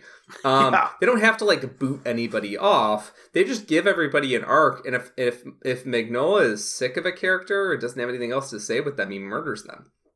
Um, so I guess that is sort of a Game of Thrones thing where it's like a character's arc to, came to a natural culmination. Um, I would say the only time that feels rushed, the entire series feels rushed the way some last uh, TV show seasons is, is um, The Devil You Know. Um, the Devil You Know and it was rushed it was rushed. It was originally supposed to be a, you know, an five basically five like volumes which essentially amounts to 400 plus pages each yeah. so it's supposed to be a 2000 page arc that ended up a 400 page arc. Yeah, and and while while I, I think it's successful what it sets out to do, um, it needed more runway for certain moments to hit, and there are moments where you're like, like Leonid is a character. He's not a huge character, but we have been following him for thousands of pages. Like Le- Leonid dies off screen. Like, Yeah. like whereas like you know if if Mignola had time, you would have had him fall and yada yada yada. Like we would have had a whole sequence of him having a last stand or something. But instead, it's like this character that like proves proves to be rather important to the plot, ends up not being important. He just kind of gets dispensed with. And I love that the last arc is so bloodthirsty because, you know, like characters exist Well, I for mean, the the purposes ends. of the comic book, and most of these Yeah. characters are. The last arc is called Ragnarok. Um, and uh, in in the uh, you know the the Nordic tradition in the Ragnarok, all the big heroes die um, as a sacrificial sort of thing in this massive war. Uh, and so they can move on to the next stage of life. They died honorable heroes. They died Yeah. in battle. Yada yada. Um, and so what's fun about this last arc is like even the characters that you don't really like that much get like a cool twisty ending. Um, I will say that there's there's some stuff in here where I'm like they needed more runway for Devin being a douchebag. They needed more runway Yep. for um, uh, Ashley Strode's character as the Exorcist and her death because basically she gets the most respect. She gets more respect than Abe because they keep flashing back to her skull. Um, Abe, well, I mean, Abe Abe, is is, the only one that survives, right? Like literally the only person on the planet that survives. Uh, I mean, he doesn't really survive. He turns into eggs. He gets to have a baby and then dies. I mean, he survives in that he goes on in some capacity. where Yeah. literally no one else does. Yeah. I mean, I guess you could make the case that Hellboy does because Hellboy's blood fertilizes the eggs. yes, yes. Um, so I would say Did you know that uh, in the Hellboy universe, the whole arc was leading up to Hellboy being the semen to Abe Sapien's eggs? I I didn't I didn't realize that until the end, though. Spoiler. It does it does end up becoming It does work. A like fairly poetic thing where for a little bit and and through the Abe Sapien arcs, which I think are semi controversial among fans, because the Abe Sapien arcs I, are, I really largely them, Abe in the wilderness, uh, very much like Christ. Uh, d- don't worry, Abe and Hellboy, very similar characters, very melancholy about their past. They don't know much about their past. They don't know about their fate. They want to reject their future. Um. Much like Jesus Christ. uh, they don't. They don't know. They have. Famously. They have. They can perform miracles. Um, they perform changes. They die. They come back. They're very. There's. There's a lot of Christ allegory in both those characters, and it to the point that at times you're like, does the story need two Jesuses? And in the end arc, Well- it kind of justifies why they needed both of those characters. But for a long time, you're like, we already saw Hellboy being sad and wandering and drinking with ghosts and stuff, and now Abe is wandering the post-apocalypse and hanging out with rednecks. Like, do we need two? So here's why I think it works, though, Peter. So they actually are opposites, right? Um, much like the, the the semen and the egg, as the old saying And goes. water and fire. Um, well, beyond that, though, like Hellboy, from the second he's in the world, the reason he exists in the world is is told that he has a major destiny to the end of the world. He's important, and he spends every moment that he's basically confronted with this attempting to say, I just want to be a normal person. Whereas Abe Sapien is basically like garbage discarded that the BPRD ends up finding for, for, for as far as we know, right? He's some and shit in the he basement is- that they're like, well, Yeah. let's see what we can do with this. He's ultimately nothing. And then instead of Hellboy, who is told explicitly, here's your part in all this, your hand's going to be a thing, you got your crown, you got your horns, these are all going to be important things, you got to go do it. And he's like, no, no, no, no, no. Abe has, Abe ends up being just as important as Hellboy, but he ha- no one tells him shit. He basically spends the entire series slowly understanding that wait, am I important in a bigger thing? And other characters start telling him this in a way that is terrifying to him, right? Because they think that he's going to bring about, you know, like the that's that's the whole misdirect with the plague of frog things that we mentioned that he is the perfected version of this monster that's out there, you know, not just destroying the human race, but um but like devouring and torturing and killing the human race and and that he's he's basically their Jesus and stuff like that. But what so he has to spend like all of his arcs are about him discovering the importance that he plays in the in the end of the world and the next life. And it, it really is like a mirror vision of hellboy who you know abe doesn't realize until the end of the series what part he plays hellboy knows from the beginning and spends the entire thing avoiding it until the very end when he's forced to so they're almost like opposite ends of like a waning triangle like, you know, yeah, it's it's almost yin and the yang. They're di- they're not Yeah. they're not antagonistic opposites. They're diametric opposites, right? Like they're they're Yeah. they're they're they balance each other out. Acids. Well, I think that's that why some fans, some some of the criticism that I don't agree with is like this idea that like Abe becoming such a crucial part is is something that uh, to I think a lot of people feels some stupid like tacky thing they added to give it two Jesuses or to make a, a separate series work. Where for me, it really looks like no, like you're just looking at it wrong. Like one starts at the top and tries his best to get to the bottom, and one starts at the bottom and ends up through trying to discover what these little like things. Like no one comes out and tells Abe, "Hey, just to let you know, you're actually hugely important."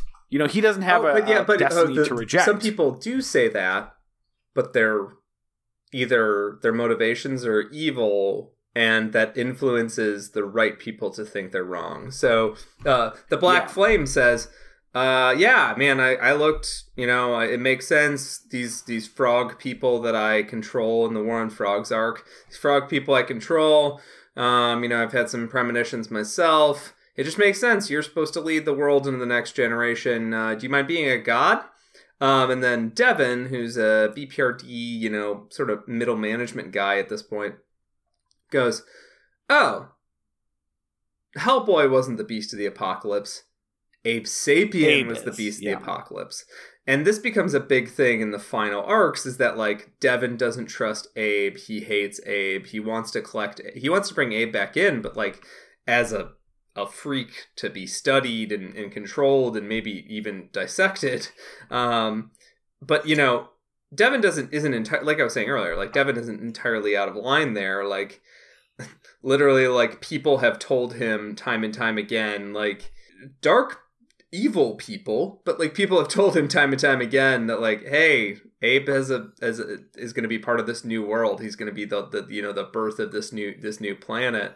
Um, yeah, and that kind of that kind of that kind of uh storytelling is like really crucial to the story because like honestly it, in my heart i think Mignola he likes lovecraft stuff a lot of lovecraft stuff starts in the sea i think Mignola likes all sorts of weird alien looking creatures Mignola liked the idea of weird frog monsters and these frog monsters that can turn other people into frog monsters and then later he was like, "Hey, it's kind of weird that my weird fishy Lovecraft, uh, you know, um, Dagon guy, kind of weird that that guy looks a lot like the frog guys." And then he made those those parts join. Like in my heart of hearts, I I know that that that was not intentional from the start. It's just that he was like, "Well, there's a bunch of water creatures." maybe I. I don't know, like when you get to like the Garden of Eyes arc stuff and like the early BPRD Plague of Frogs stuff, like I don't know, a lot of that kind of came back in a lot of really interesting ways with like why uh, Abe is actually not like the what was his what was his quote unquote human name? Uh, not Lyle Crawford. Um, uh, Caul. Lang- Caul. Langford Caul. Yeah, that he's not actually like an experiment gone wrong, um, and turned into a fish man, but like he's not actually Langdon Caul. Like he is an example of. I don't know. Like I, I think there's seeds enough in there to say that there's like a germ of something. Maybe he didn't have. I, would actually think the opposite. I think maybe he thought Abe was going to be more important, and then built the war of like the war of frogs a little more on that. Although I do get that the frog monsters initially are in. Um, but they say something. But hold on. But they say something to Abe. The frog monsters say something to Abe in the very first series, right? Like the Cavendish Hall frog monsters say something to Abe that kind of alludes to all this, and and Mignola calls that back. Yeah, yeah. Actually, his, like, that's true. That's note. true. That but Abe, but Abe just says, you know, I couldn't help but see a bit of myself in them, which could be just literally a reference to them both being amphibious. Maybe I mean Mignola specifically, whether he's full of shit or not, and I guess we do know one specific instance where Mignola is full of shit about his involvement in Hellboy 2019. He says that like he that was intentional in his final like uh, uh the devil you know note that he leaves.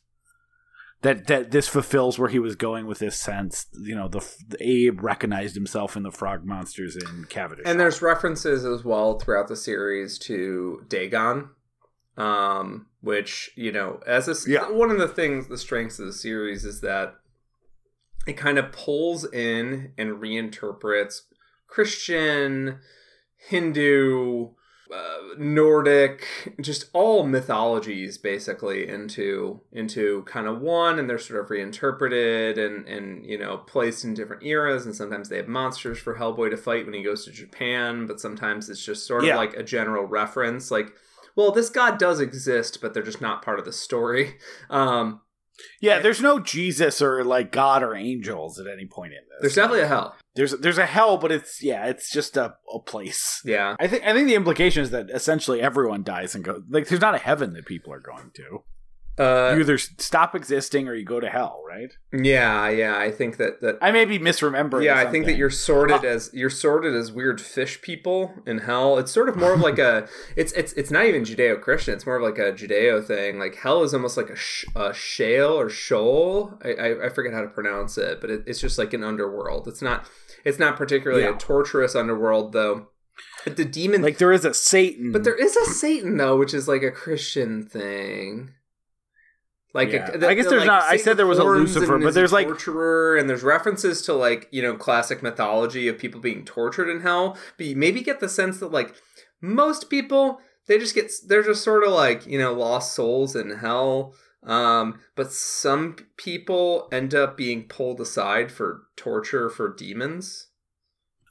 yeah, It's it's hard to make. yeah. to make I'm actually I'm actually fine. They because, don't try to square the circle with like uh with having to have a uh like a Christian god or some version. Like I'm I'm totally fine with them not doing that. But also, I will say though, Peter, like happens in this universe, right? Like, um, Yeah, There's- and there's, a there's- lot of there's old like f- folklore, right? Like there's the, I mean, um, like a lot of the different gods and monsters are like based on non-Christian spiritual and historical folklore and stuff like that. I will say though, like to the point of the making up stuff, like I do feel like Mignola um calls out when he just goes and says, "Oh yeah, that was supposed to be silly, but I went and did something with that." Like the Visitor is a really good example of. There's an early um Hellboy comic where they find all these dead imprisoned bodies in this castle, and one of them is an, is clearly an alien robot guy. And Mignola then wrote a comic about the about why that guy was in that cell. But in the intro for that, Peter, he's like, "Look, people asked me for 20 years what's going on with the alien. I didn't have anything, but we worked up this story that we think fits really well, and it's one and of the everything else. Hellboy side arcs. it's one of the one of the best one-offs. Agreed, but that's I think that is actually him saying like, "Hey, I had this germ of something that I thought was interesting, and then we developed it because I was sick of getting asked about it for 20 years." Where I I get that like that reference is different than the frog people talking to Abe Sapien in uh, in in Cavendish Hall. But I do feel like he's been he was pretty honest when he's like, "Yeah, I was interested in where that went," and I went, "Fuck it, let's go tell that story." Yeah, and uh, that's kind of uh, that's kind of the strength of Mignola as as a, as a writer, as an overall story control guy, is that he like left himself breathing room. Right, I think that's the ultimate. Yeah, and he has enough visual How I Met Your flourishes Mother. to. That How I Met Your Mother was like, well, we have to get back to this point, this very confining, restrictive point. Whereas for him, he was like, there's going to be all these loose prophecies, and you know, prophecies are going to be denied, and you know, uh, some of these prophecies are going to be bullshit. And then you get to the end, and you're like. Well, yeah, I mean, it's it really did seem like you knew exactly where you were going. However, like I you like left yourself enough of the how breathing room so you could be like, you know, I wanted to do this next week, but actually it needs to happen in five years. Yeah, I know. I, I like the idea of like new executives taking over at CBS for the How I Met Your Mother bosos, and they're like, "All right, yeah, can't wait to figure out when are we gonna get to that point where we meet the mother." And they're like, "Yeah, I know. We got to get to that point where we kill the mother." No, you, you mean meet the mother? Yeah, we got to meet her, but it's also important that we kill her. it's like, what? What? Why is that where you're going with the show? Is it is We it possible her? the mother could have been in, a, in another room? Absolutely not. Is it possible the mother could have been on vacation? Is it possible that the story is being told to these kids because the mother and the father have split up, and then the end of the show is them getting back together? Nah. that, could, that could be something. Hold on. So, look, kids, I know your mom died. I gotta tell you, every person I fucked between the ages of 22 and 32, and then at the end, I got and then I gotta ask permission if I can fuck your aunt more. Anyways, That's a plot. That's a plot what- mechanic for a two-hour movie, a two-hour rom-com. It's not a plot mechanic for Yeah. a dozens Nine of years. hours. God damn. nine years they they had to like meet a killer and then and then make the whole the whole Peter the whole story arc of how I met your mother is Bob is Ted Mosby asking his kids if he can fuck someone. That's not their. Please, can I fuck your aunt Robin? Please. If I tell you a story for a long time, you're gonna go fuck your aunt. I'm gonna bring the trumpet, please. But we're having a really hard time at work. No one wants to buy my architecture. Yeah, like when it's framed like that, how sad is How I Met Your Mother? A lonely 60 year old man whose wife died spends what must be weeks telling his kids about how much he likes having sex with people, but how much he liked his mom best so that he can go fuck their aunt.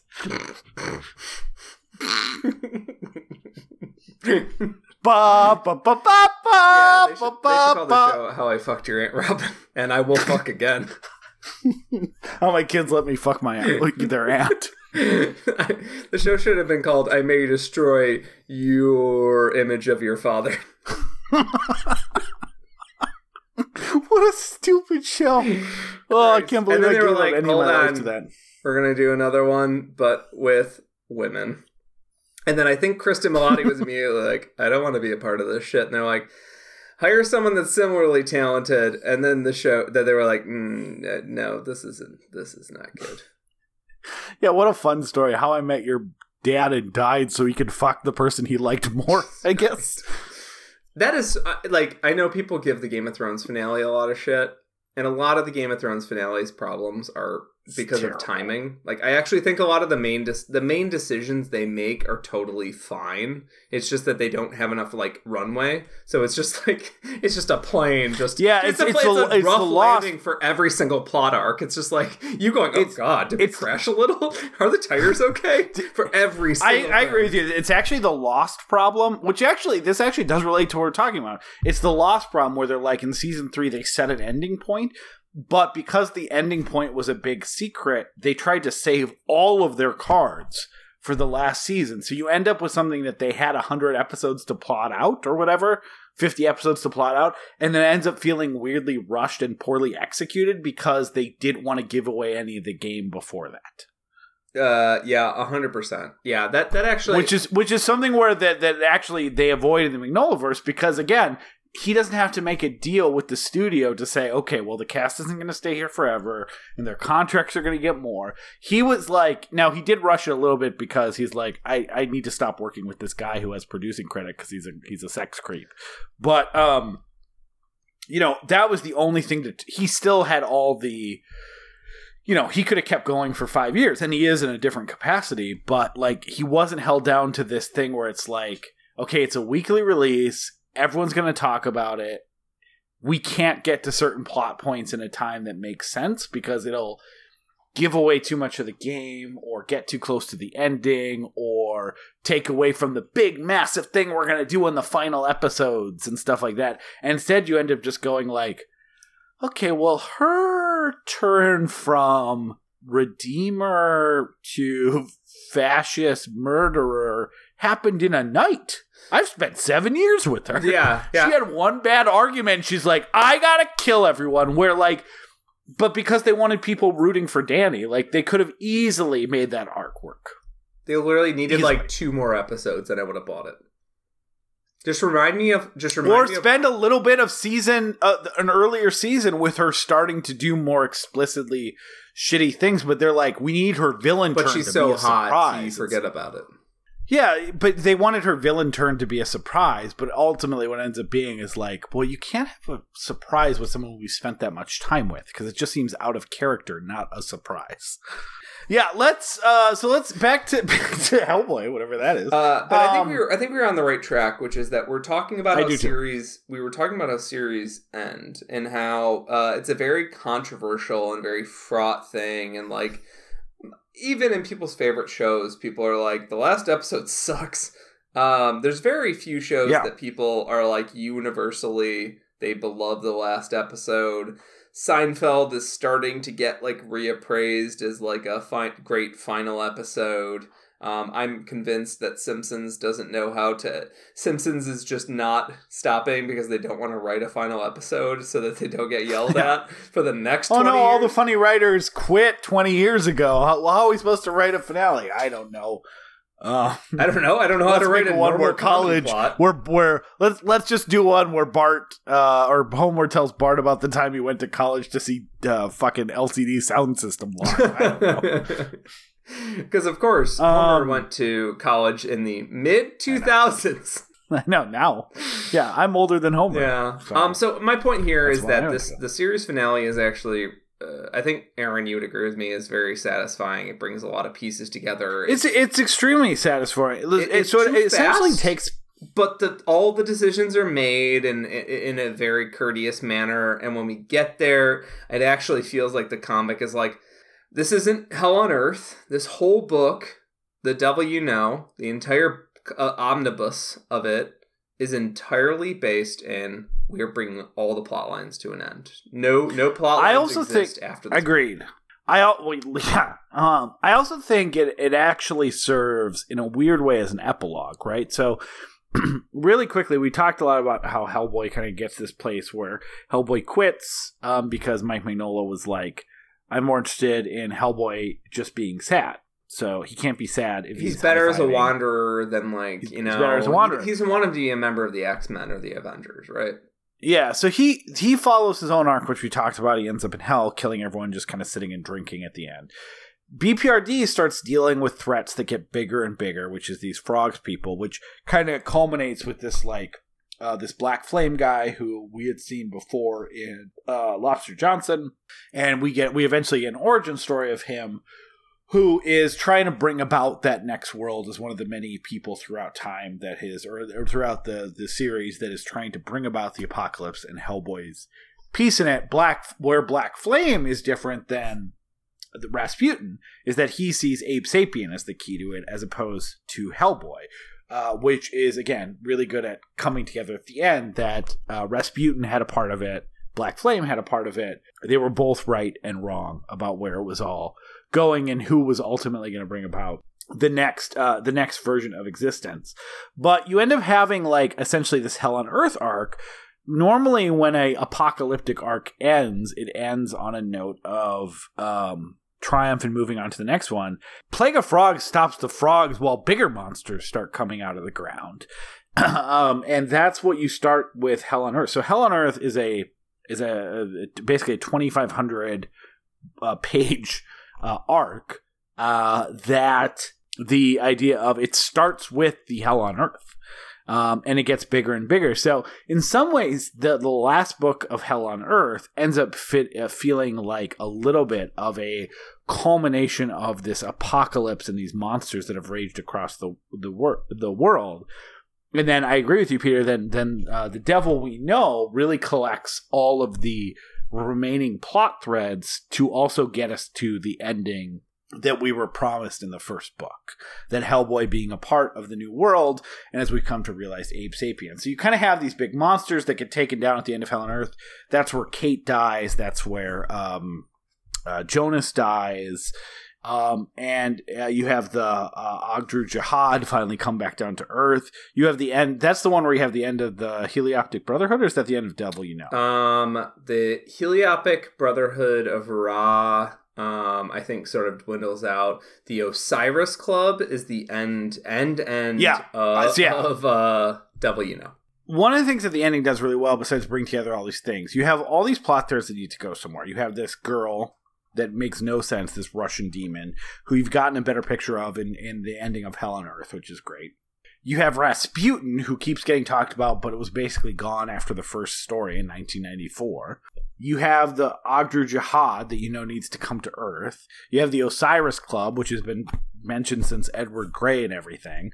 Uh, and you know, the there's going to be a new world of people that look like Abe that's caused by uh, Hellboys bringing about the end of the world, and it's so great the way they a lot of those things I just said fold in on it themselves, there's some stuff that reads as like a pretty typical plot twist that still works. Like Rasputin inhabiting his daughter, who is actually possessed by a demon who took over Rasputin's daughter's body, feels a little more like typical soap opera serialized storytelling. It works well.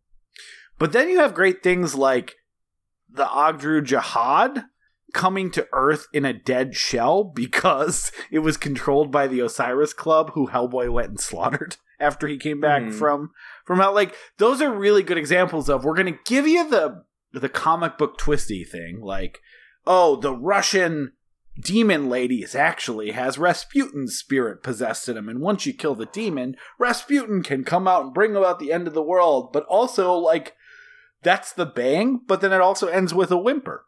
Ogdru Jahad is dead and crashes to Earth because Hellboy kills the powers that are creating it, and then still giving you the ending that it promised that Hellboy will be responsible for the end of this world and the coming of the next world, where he acts as blood semen. Which he really should get that checked out. Too late now. um, but it is. It- You're gonna have to have some frog doctor check that out later on after they develop civilization. I mean, he'll go, ribbit, ribbit. You have testicular I think cancer. the goal is that of ribbit. I think our uh, society may have been started by blood infested semen from a hell creature. Croak. ribbit. Let's write something entirely different than that. Just some frogs were hanging out, and then those frogs got bigger. That's that's the story. that's what we're gonna stick with.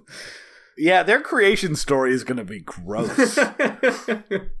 well, there were a bunch of people mining Bitcoin, and then some demons came out of the earth. Daddy, what is Bitcoin? I'll chop your tongue out, boy. Just a piece at a time. I got a lot of tongue to work with. That's how us frog parents torture their children before we realize that corporal punishment is not okay. But yeah, I, I, I really do I do really really do admire the ending and how it brings everything together and how it pull, it rewards you for reading all the weird side stories. Like it, it both rewards you and it builds up dread for having read the side stories. So like Hellboy dying and then you jump in the BPRD universe um is going to mean that you have like a great sense of like uh that you've been unmoored from this universe that like I have to get attached to all these other characters now. So when I originally read the run, I read all the way to Hellboy, Hellboy in Hell, and I was actually very happy to end it there because I think Hellboy in Hell is a tremendous series end. It's so fucking good. Yeah, agree. It's melancholy and thoughtful, and it's a great way for the character to end because it's not it's not quite it's a win. He saved the world, but it's not the win in the way we typically expect because he wasn't really quite able to make peace with his own soul. And when he got to hell, he was still sort of consigned to to perform the functions of, of a hero, uh, of a force of good, and that only further alienated him um, from his whatever remaining family he had left. Um, it was it was a it's a beautiful story arc and it's gorgeously drawn and Mignola takes back the full reins for the story so the art is just very specific and it feels like you know a nice closed loop and then we move into the BPRD Hell on uh, War on Frogs and Hell on Earth and things just get shittier. The end of the War on Frogs arc is actually implying that you know things are going to be way worse going forward and they get Well, yeah, and the opening of. Hell on Earth is is fucking Austin and Seattle or Houston getting destroyed by a giant monster. And there's a giant monster in the in the Salton Sea. Indonesia is completely destroyed, and most of the you know that the the, the South Pacific region. Um, England went missing somewhere around the, a little bit before this point. yeah, and things just keep getting worse, and you feel more of that hopeless, hopeless dread. And then when Hellboy comes back, like I kind of wish that covers hadn't blown this for me because yeah. I I I, I also kind of wish I hadn't shared this thought with you, but I was like, do you think Hellboy's coming back? Um, because there's a Well, I I had already bought all the digital comics. I guess um I wasn't hundred percent sure though, even when you said that, just because he's on the cover of some random stuff that he's not in. He's just referenced in flashback, or the whole thing is a flashback, right? Yeah, yeah, but I, I just I had this this general sense that I was like, why do we have to bring him back? I think he he served his. It's sort of like when there's horror movies and they bring back. Um, you know, they they bring back uh, the Nancy, I think it is from Friday the Thirteenth, uh, uh, from Nightmare on Elm Street, and then they bring her back just to kill her, and you're like, Nancy already did her job, man. Like, can we can't we just let her rest? Or it's Yeah, like I do- I do hate that. I- like leave. I think it Strode works. I think it works here. I do think it works ultimately. It does ultimately work, but when they first bring him back, and they bring him back um, in this very like sweet, thoughtful Cool way. way, which is that Yeah. they're talking about vessels. That there's certain power in certain bodies, and certain bodies carry certain powers. And and uh, you know, Liz specifically says that she is a channel. She's not a vessel. She doesn't hold this power. She doesn't. She she she channels the power where she needs it. Um, and she's ultimately the power is bigger than her, and that's sort of like making peace with the universe and the and the broader problems with the universe while still using that that power for good is a big part of Liz's arc. She goes she runs away from the BPRD time and time again, which is a big part of the first two Hellboy movies, and actually is the end of the second Hellboy movie. Yeah.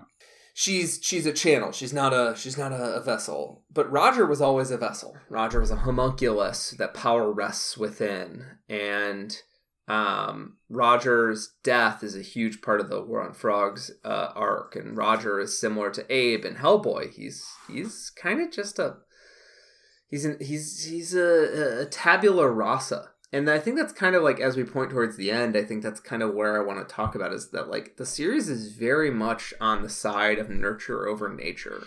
Um, Yeah. the nature is is set in stone that this person is going to be at this specific s- spot and time but um how they get there and what's the purpose of that moment and and can they do some good before they get to that specific moment in time is their nurture and i think that that's what the optimism of the last part of the series is wherein um, hellboy comes back to earth um, after shaking hands with roger.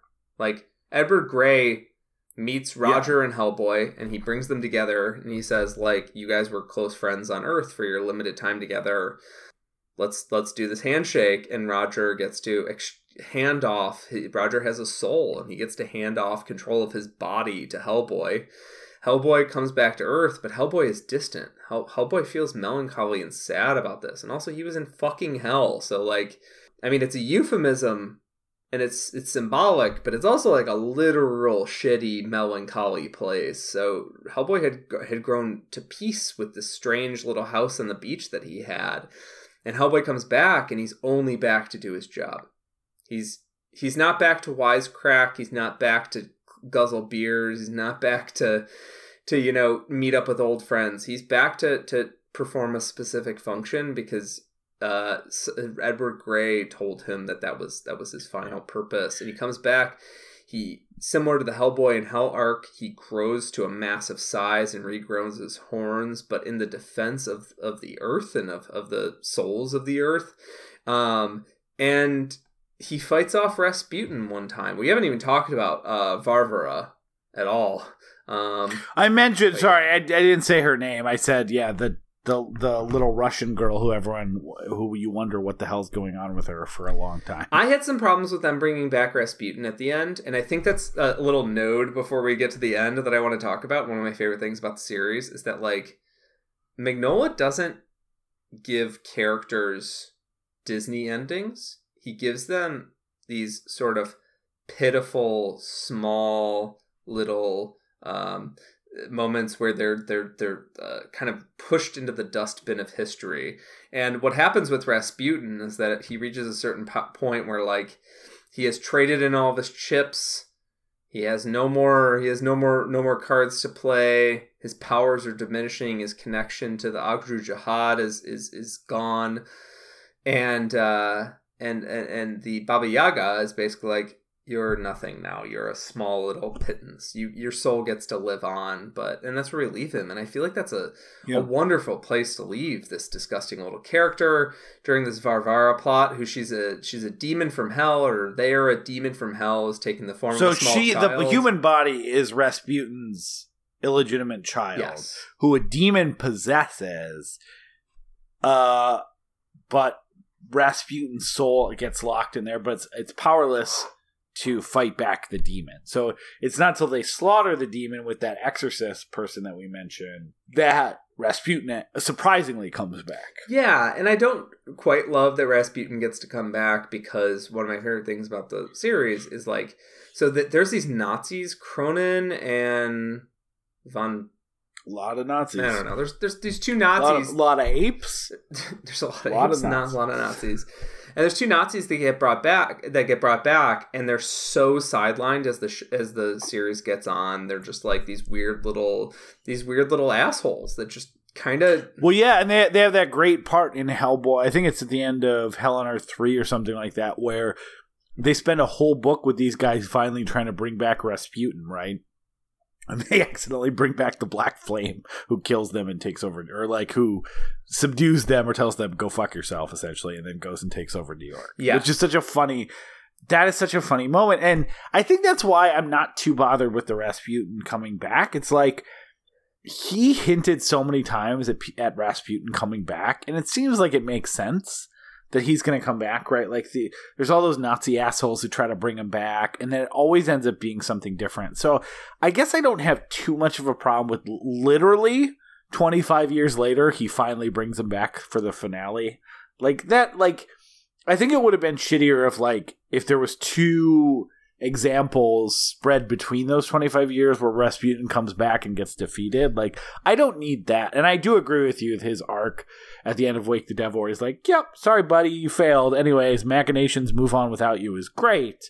But I, like, he he held that card for so long. It's not like uh not to again bring another sitcom example into this, but it's not like a friends thing that broke up Ross and Rachel in season 3 and then decided them getting back together was the finale and then did uh them but then they got back together like 10 times throughout the series because it was too long between the breakup and the finale. Like he holds his Rasputin card till the very very end. And I, I imagine it would have been differently satisfying and uh to bring him back earlier. And I, you know I, I I think like I think that's pretty good Yeah, yeah. I mean, ultimately, like, I'm happy with it because, like, Rasputin is just a pawn for these larger Lovecraftian forces that want to Yeah. that want to bring the void, this abyssal power to to the earth. Like, I, it's just mentioning. I mentioned the Nazis. One of my favorite things about them is that like their endings are so ignominious. Like Kroenen, who they've just been dragging along as this corpse. He thinks he, he, he he's just lamenting that he didn't die at Hunt Cat or Hunt Castle and he didn't get his glorious Nazi death. At the end, he's just dispatched because uh, Varvara is like, she's like, I don't really have a use for these old fucking weirdos anymore. like she's just like, I don't have a use for him. And then she Yeah. leaves the other one alive, who he just kind of gets like bunted in the final battle. Like he doesn't get to do anything cool. He just kind of gets like, eh, you're gone. Um, yeah there's so many great like oh yeah this guy didn't matter I um, love I love that as a. Nazi Yeah. ending because they were just these pathetic little worms and like and just that that just because they survived it doesn't mean that like um they they don't deserve a place in the dustbin of history and I I I, I Yeah. feel like that's um but that also has a has a flip side which is that like Abe's ending while in some ways a happy ending because like he got to fulfill his destiny like Abe just wanted to be happy. Abe just wanted to find love, and and you know, there's there's moments in his arc where he, he you know, it seems like he just wanted to love Grace. Um, and Abe is really happy with Liz and Hellboy. There's like a, this really cute moment in the final arc where oh Liz man i love that moment where the three of them are just back together again for a second and and they're Liz like hey withholds the truth from from Abe. She's like, you know, if I'm following orders, this is a big deal.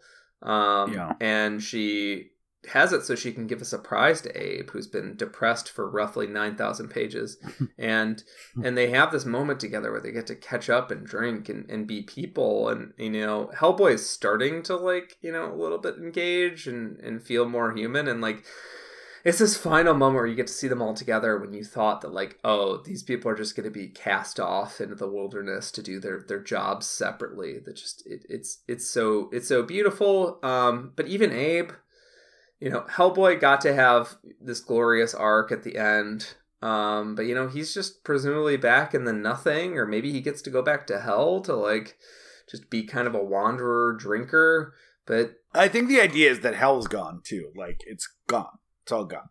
yeah i think all that's Real left is- energy, whatever. Yeah, all that's left is the Yeah. space beneath the earth, really, and and Yeah. this, this this sunken earth. So yeah, that's that's actually the optimistic point. Is that the story ends with a happy ending for humanity in a, in a sense, but it, I don't know if you call it happy, but like at least a somewhat optimistic ending. That like man destroyed the earth, and then uh, Lovecraftian deities really like you know overdid it, just real overcompensators, uh, and uh, fulfilled the sort of. What are you, Jackson Pollock?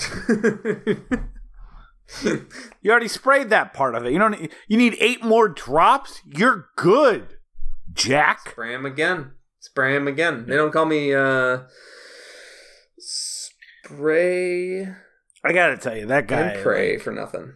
That that guy found a racket Oh yeah. that was un. It was unrepeatable, but he did really good with it.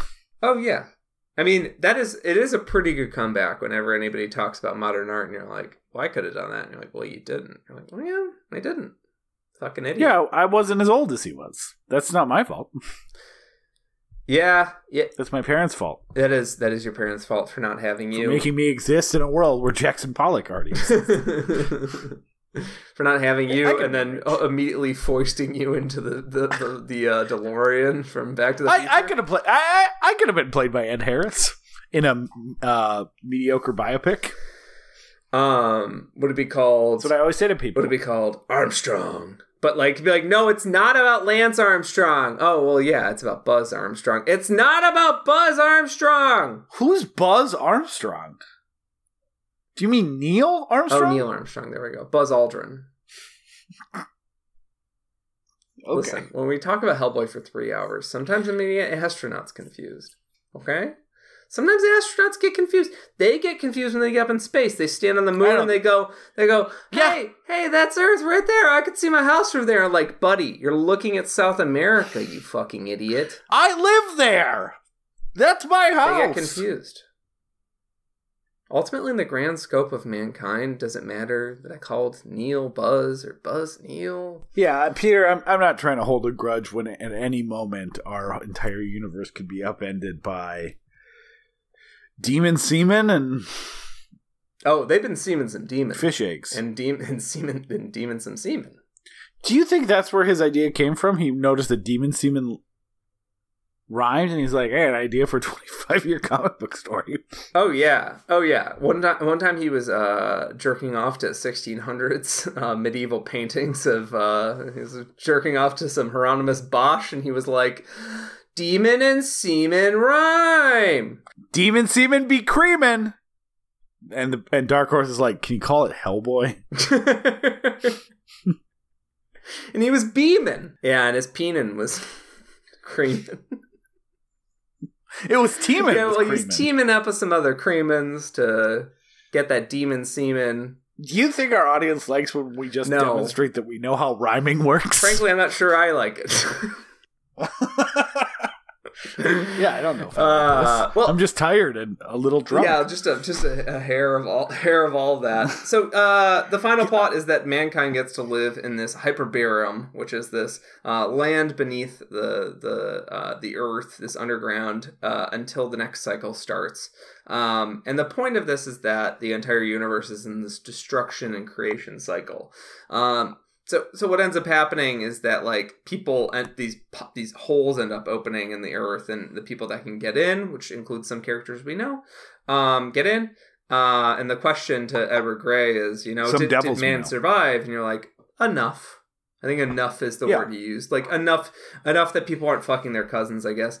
and then mankind. well, gets but they the they their next stage of it, the next yeah, human cycle. evolution is is yeah is frog people. Yeah, they're they're old they're old froggies. Um, then and we'll all look like Kermit at that point because they're part frog and part man. It's not easy living underground in a post-apocalyptic way. It's certainly not Kermit. Kermit, um. Kermit. So Are there, is there a space for Piggy? Who's- yeah, is Phoenix the Miss Piggy of the underworld oh, well, Phoenix. of the I guess- Hollow Earth? I guess you can come underground with me.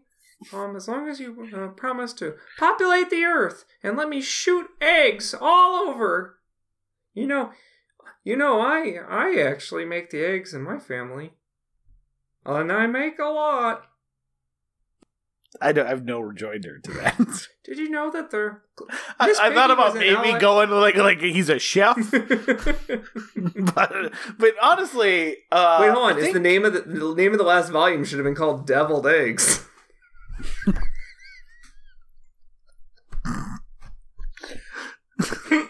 The devil the devil you digest? They're eggs. well, Miss Piggy, um, you're dead now because the closest uh, portal to Hyperbeerum was uh, several thousand miles away from L.A., where you were off smoking uh, freebase in our mansion. Also, one of the biggest problems with this whole plan is that uh, it's just like 30 of us in this hole. None of the food sources we're used, typically used to came down with us, so it's really going to be like a like a like a Brazilian soccer team situation down here in less than a week. Well, I mean, I'll fuck Frankenstein, but I won't bottom. Fine, I'll bottom. That meat is toasty. Frankenstein's in this, guys. Don't worry about it. Uh, a lot of stuff we didn't talk monster, about. I not want the to talk doctor. The doctor died in Mexico, like. Duh, yeah. a long time ago. Duh. Duh. Uh, I want to talk about. Uh, I think we got to the end of the arc, and this actually worked out really well. There's uh, there's a lot that we didn't mention. Peter, I want to final thought moment. Let's talk about the one issue or series that we didn't get any time with. Uh, I want to talk about my favorite part of the entire series, uh, which was remarkably resonant in the time of COVID, and that is a um, part of Hellboy Volume Four. Or sorry, not Hellboy Volume Four, uh, Hell on Earth, BPRD uh, Hell on Earth Volume Four, that really did something that like I think is my favorite one issue of the series, and it's something I think about constantly. I've reread a couple times. It's a one shot called Grind. Yes, absolutely. So grind is essentially for the so we we basically have seen now for uh, this is Hell on Earth Volume Four. There's essentially this monsters like these giant Lovecraftian creatures overlooking every The city. Ogdru Hem. Yep, and uh, it, this is a uh, issue that that kind of depicts the idea of okay, well, we've seen all these BPRD fighting the monster stuff.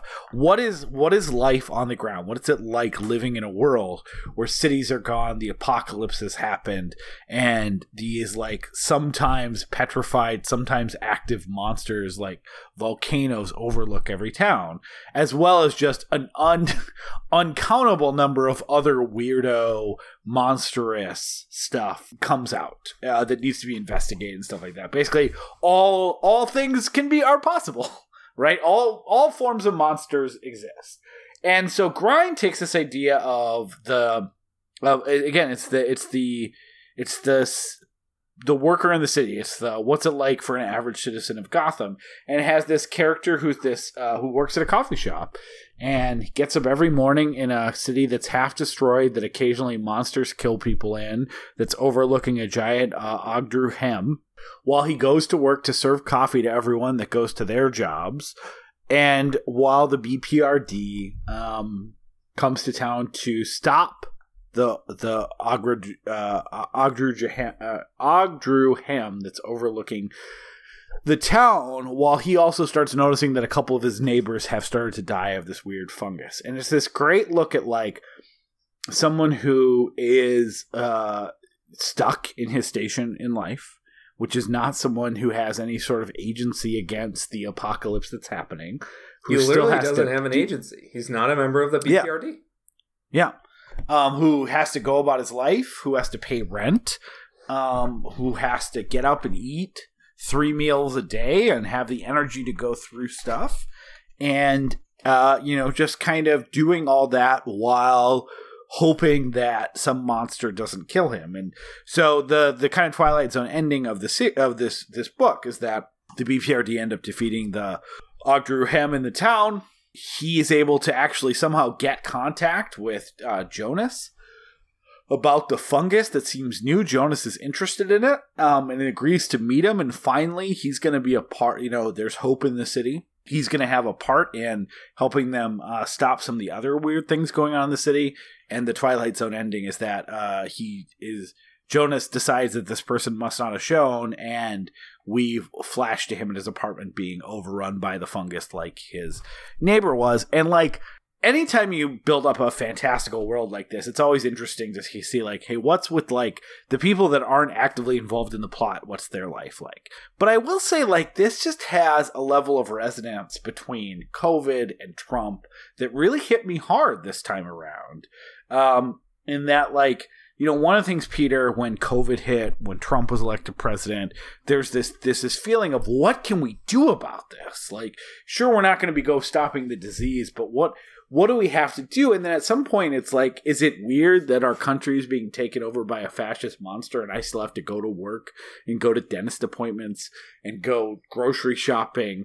Like my life hasn't this is somewhat of a place of privilege, not just somewhat, completely of a place of privilege, hasn't demonstrably changed, and yet my country and the world I live in has shifted dramatically. And that was even more true as COVID came up. Here's a pandemic that's going on, and at, you know, the first couple weeks, everyone bands together and watches the weird TV specials of celebrities singing Disney songs from Zoom accounts, and then at some point, it's like, well, I don't know, everyone back to work.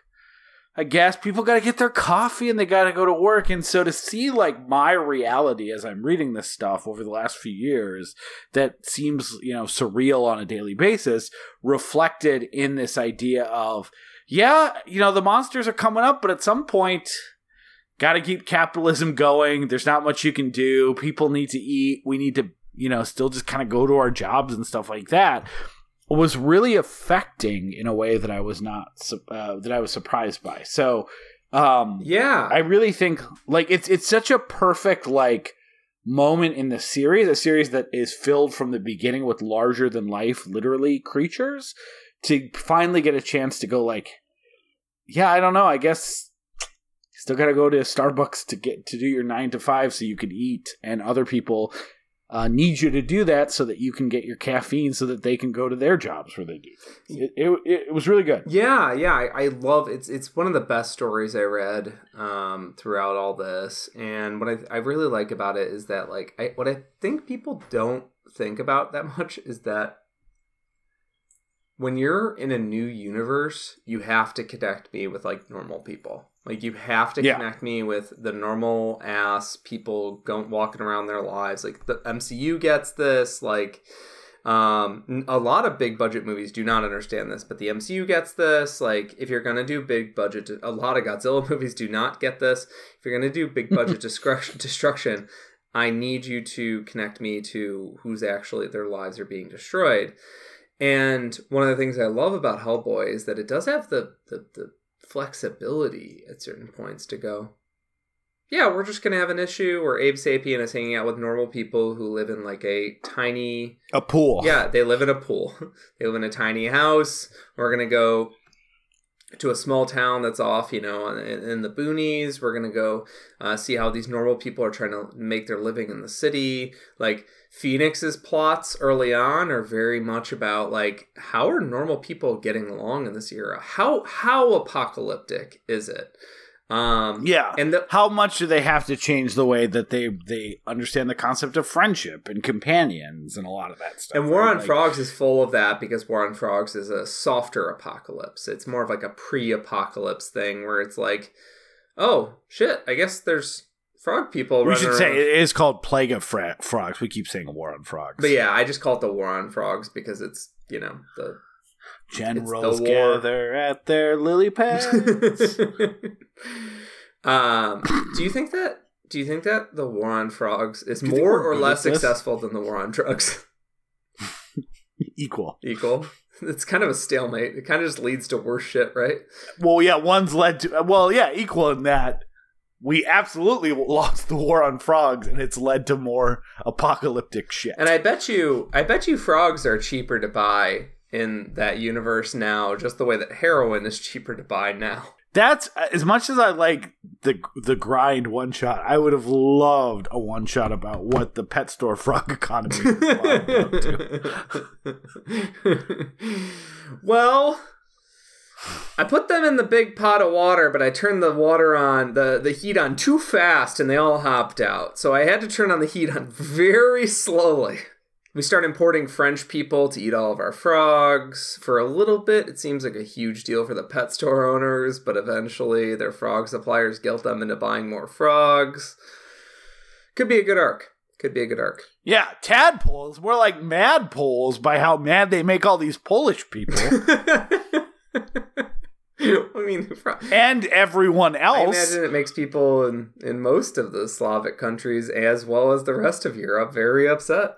People in Russia are very mad. They built gunships. About It's a it. it's a world it's a worldwide plague. I want to be clear. yeah. It's not a it's not a Poland wide plague. This this little character, or the sketch that I just put together, implies a Polish pet store owner who business has really gone upside down, Yeah, at least in specifics to his tadpole yeah. economy. This story is riveting, but I think I'm going to move on to something else, which is that Do you mean my riveting? other thoughts.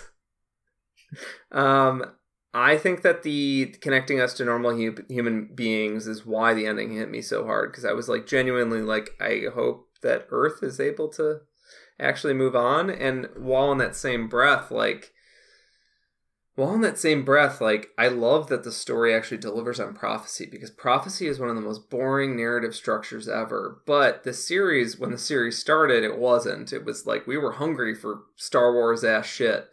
Now we're at a point where, like, oh, the prophecy, it says you have to do this thing and you're gonna do it. Like, that just, and people denying their prophecy, like, that's, that's, uh, such a, a, a, a cliche that when they get to the end and they genuinely destroy the surface of the earth and liz is used as this as this sort of like sacrificial lamb to burn out all existence on earth to make sure that that new cycle can start like that's that's very involving and part of the reason that's involving is because they introduced us some really great characters that are human beings. They're just normal people without powers that just wanted to do the best they could. And those people some of those people made it into the caves at the end and they get to live into this seemingly like underground heaven like paradise um, that involves dinosaurs.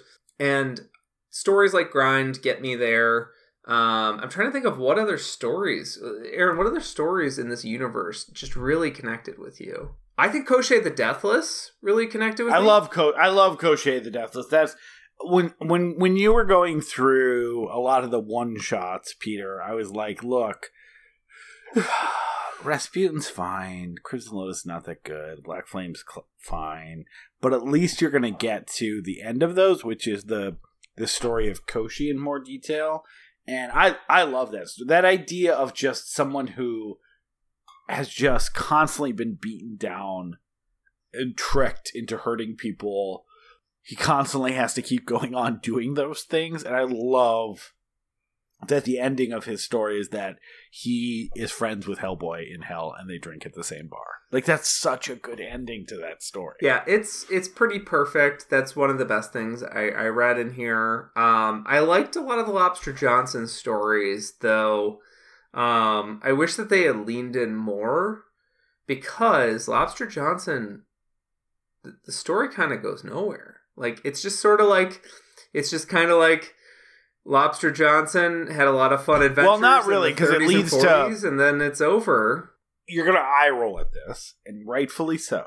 But it doesn't really go nowhere because the whole thing is besides the Black Flame Association, him and his team is the one that discovers the uh, Iron Prometheus, which becomes the Sledgehammer 44 suit, which ultimately ends up defeating the uh, Og- Ogdru Hem. Yeah, and, and and while we're there, I mean, I love Sledgehammer 44. I think that and the Visitor are, are really great late in the series, kind of kind of one off One shots, yeah. And my thoughts there are that like Sledgehammer 44 connects back with the humanity. It's a World War II story that Yeah. has a sci-fi twist, and it's it's really lovely. That suit could have just they could have just solved that with like a one panel and just been like, "Hey, some investigators and some investigators found this suit in underneath the earth when they were looking in the hollow earth or whatever like that could have been solved and the visitor is just like kind of an isolated comic that helps us helps us say goodbye to hellboy one last time near the end Yeah. um, Visitor actually would work really well right next to Koshchei the Deathless towards the end, um, because it's sort of like Hellboy is back. We know he's back. However, what did his life on Earth mean up to this point?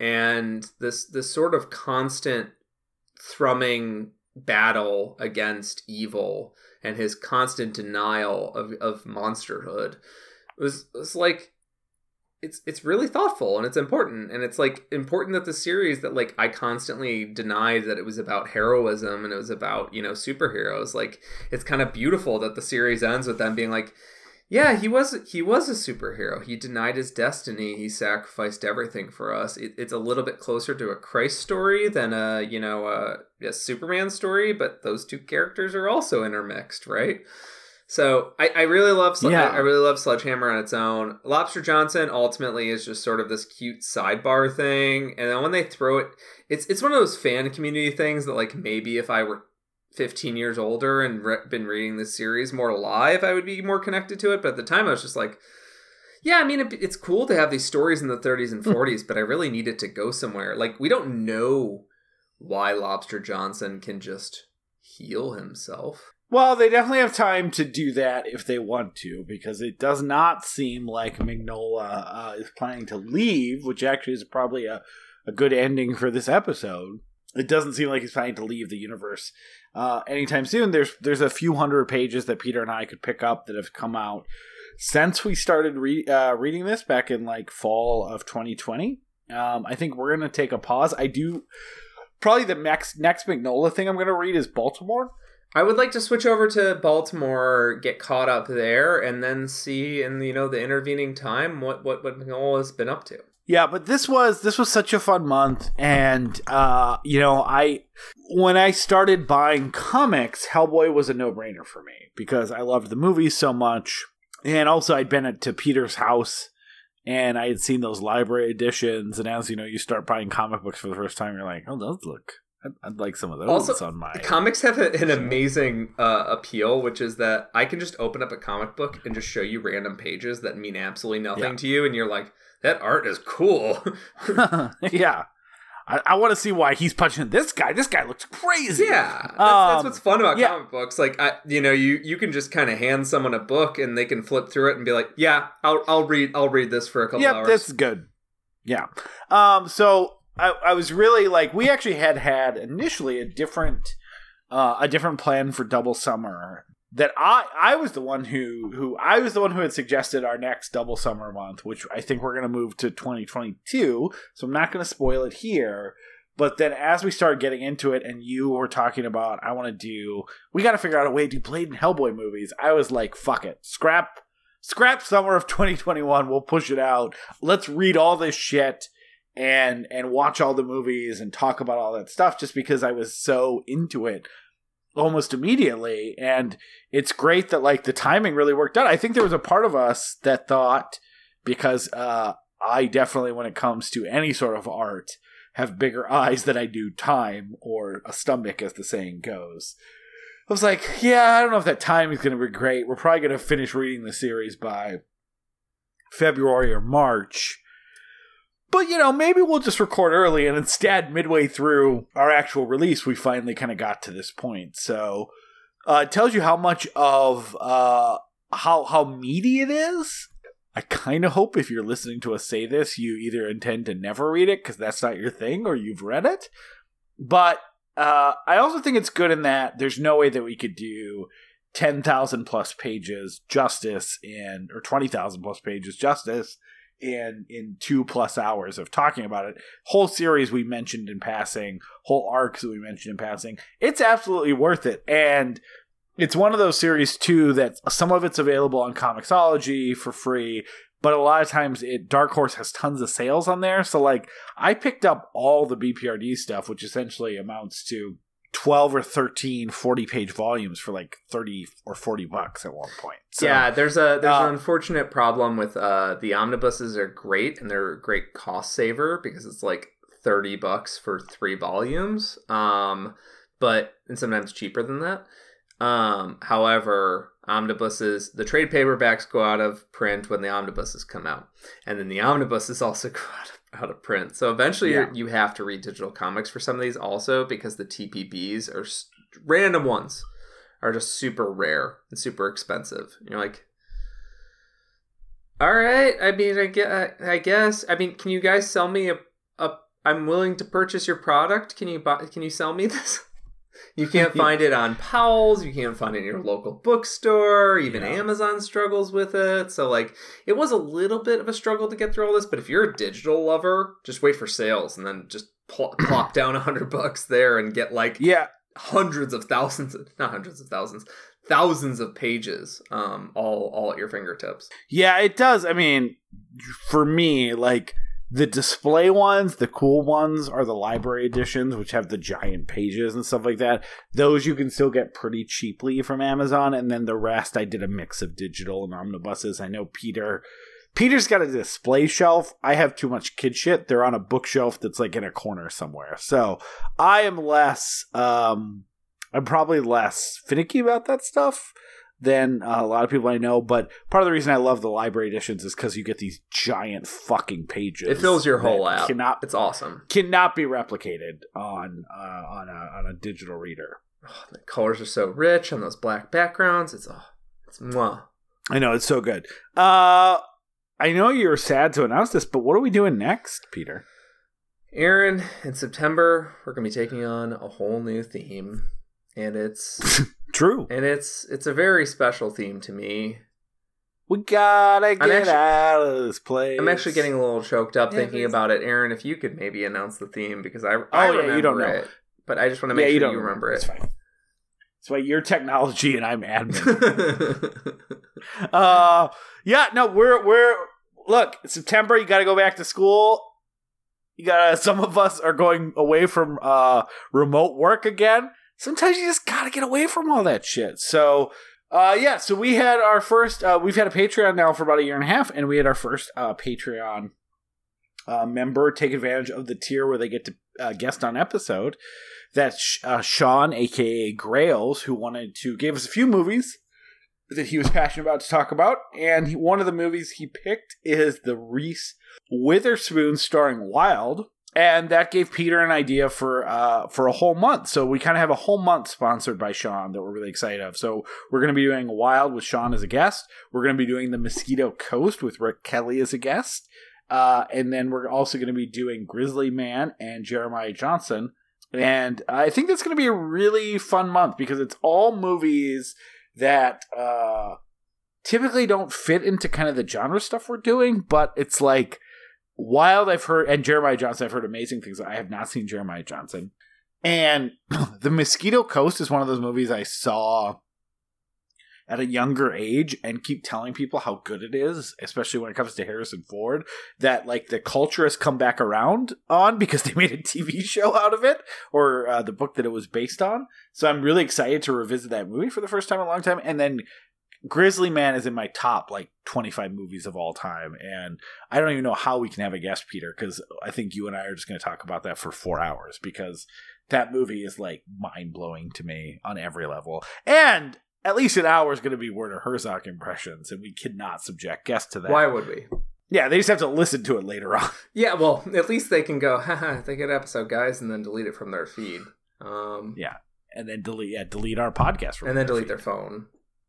Um, throw their phone in the in the gar- and then get away from it all. Uh, people think that factory reset is the only option, but it turns out there's a big button uh, that says "I listen to a bad podcast" in your phone, and you can hit that button whenever you want, and it just it actually deletes your entire profile. It deletes your email. Yep. Um, and you can live off the grid. Wipes you out, deletes your social security number, and you can go live like Grizzly. Yeah, you can you can basically become a Sarah Connors at that point.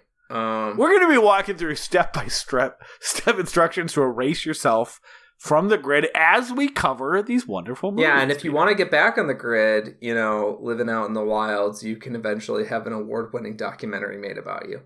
Um, but yeah, really excited for this month. Thank you, thank you so much, Sean, for for sponsoring us. And uh, yeah, it's gonna be it's gonna be great. It's gonna be wild. It's also something. It's it's gonna be wild. What Aaron said. it's, going to be a wild month. It's gonna be something. I'm pretty night. sure we're gonna we're gonna uh, go buck wild um, on runtime because if you want to hear me uh, talk about my conflicts with being out in nature versus like the uh, accepted capitalist version of us being out in nature, but how just being out of the city makes me happy, but I still need to be in the city. Like all that shit is just like it's a very fascinating topic for me. So I'm very excited to to get to digest some of that stuff.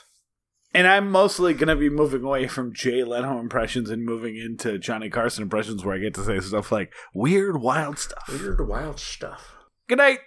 Pushy got you hooked.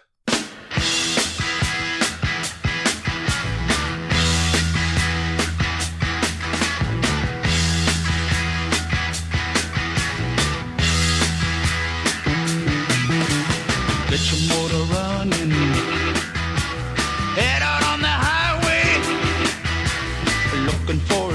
And whatever comes our way. Yeah, darling, go make it happen. Take the world in a loving. Fire all of your guns once and explode into space. I like smoking lightning. Thank you so much for listening to We Love to Watch. If you made it to the end, hopefully you liked what you heard today. And if you'd like to hear more, please go to patreon.com slash we love to watch. And if you can chip in a few bucks, that would really help us keep the lights on and keep us moving forward. Uh, it wasn't an implicit threat by Peter. He just didn't know how to say it. But either way, we'll continue to make more. But it would be helpful uh, as we explain to our loved ones where all our money is going, which is all on server space. Uh, if you can't, uh, if you don't have a few bucks to chip in, we totally understand. And you want to support the show, we truly, absolutely would appreciate a uh, review on iTunes. I know every podcast says it, and it's because it really does help. And so every podcast wants that help. So please go leave us a positive review so that when people find this show organically, they hopefully want to tune in and listen. And thanks again for all of your listenership and support and time throughout the years. Uh, we really do appreciate you. Uh, with kisses and smooches, Peter and Aaron. Mm. Mwah.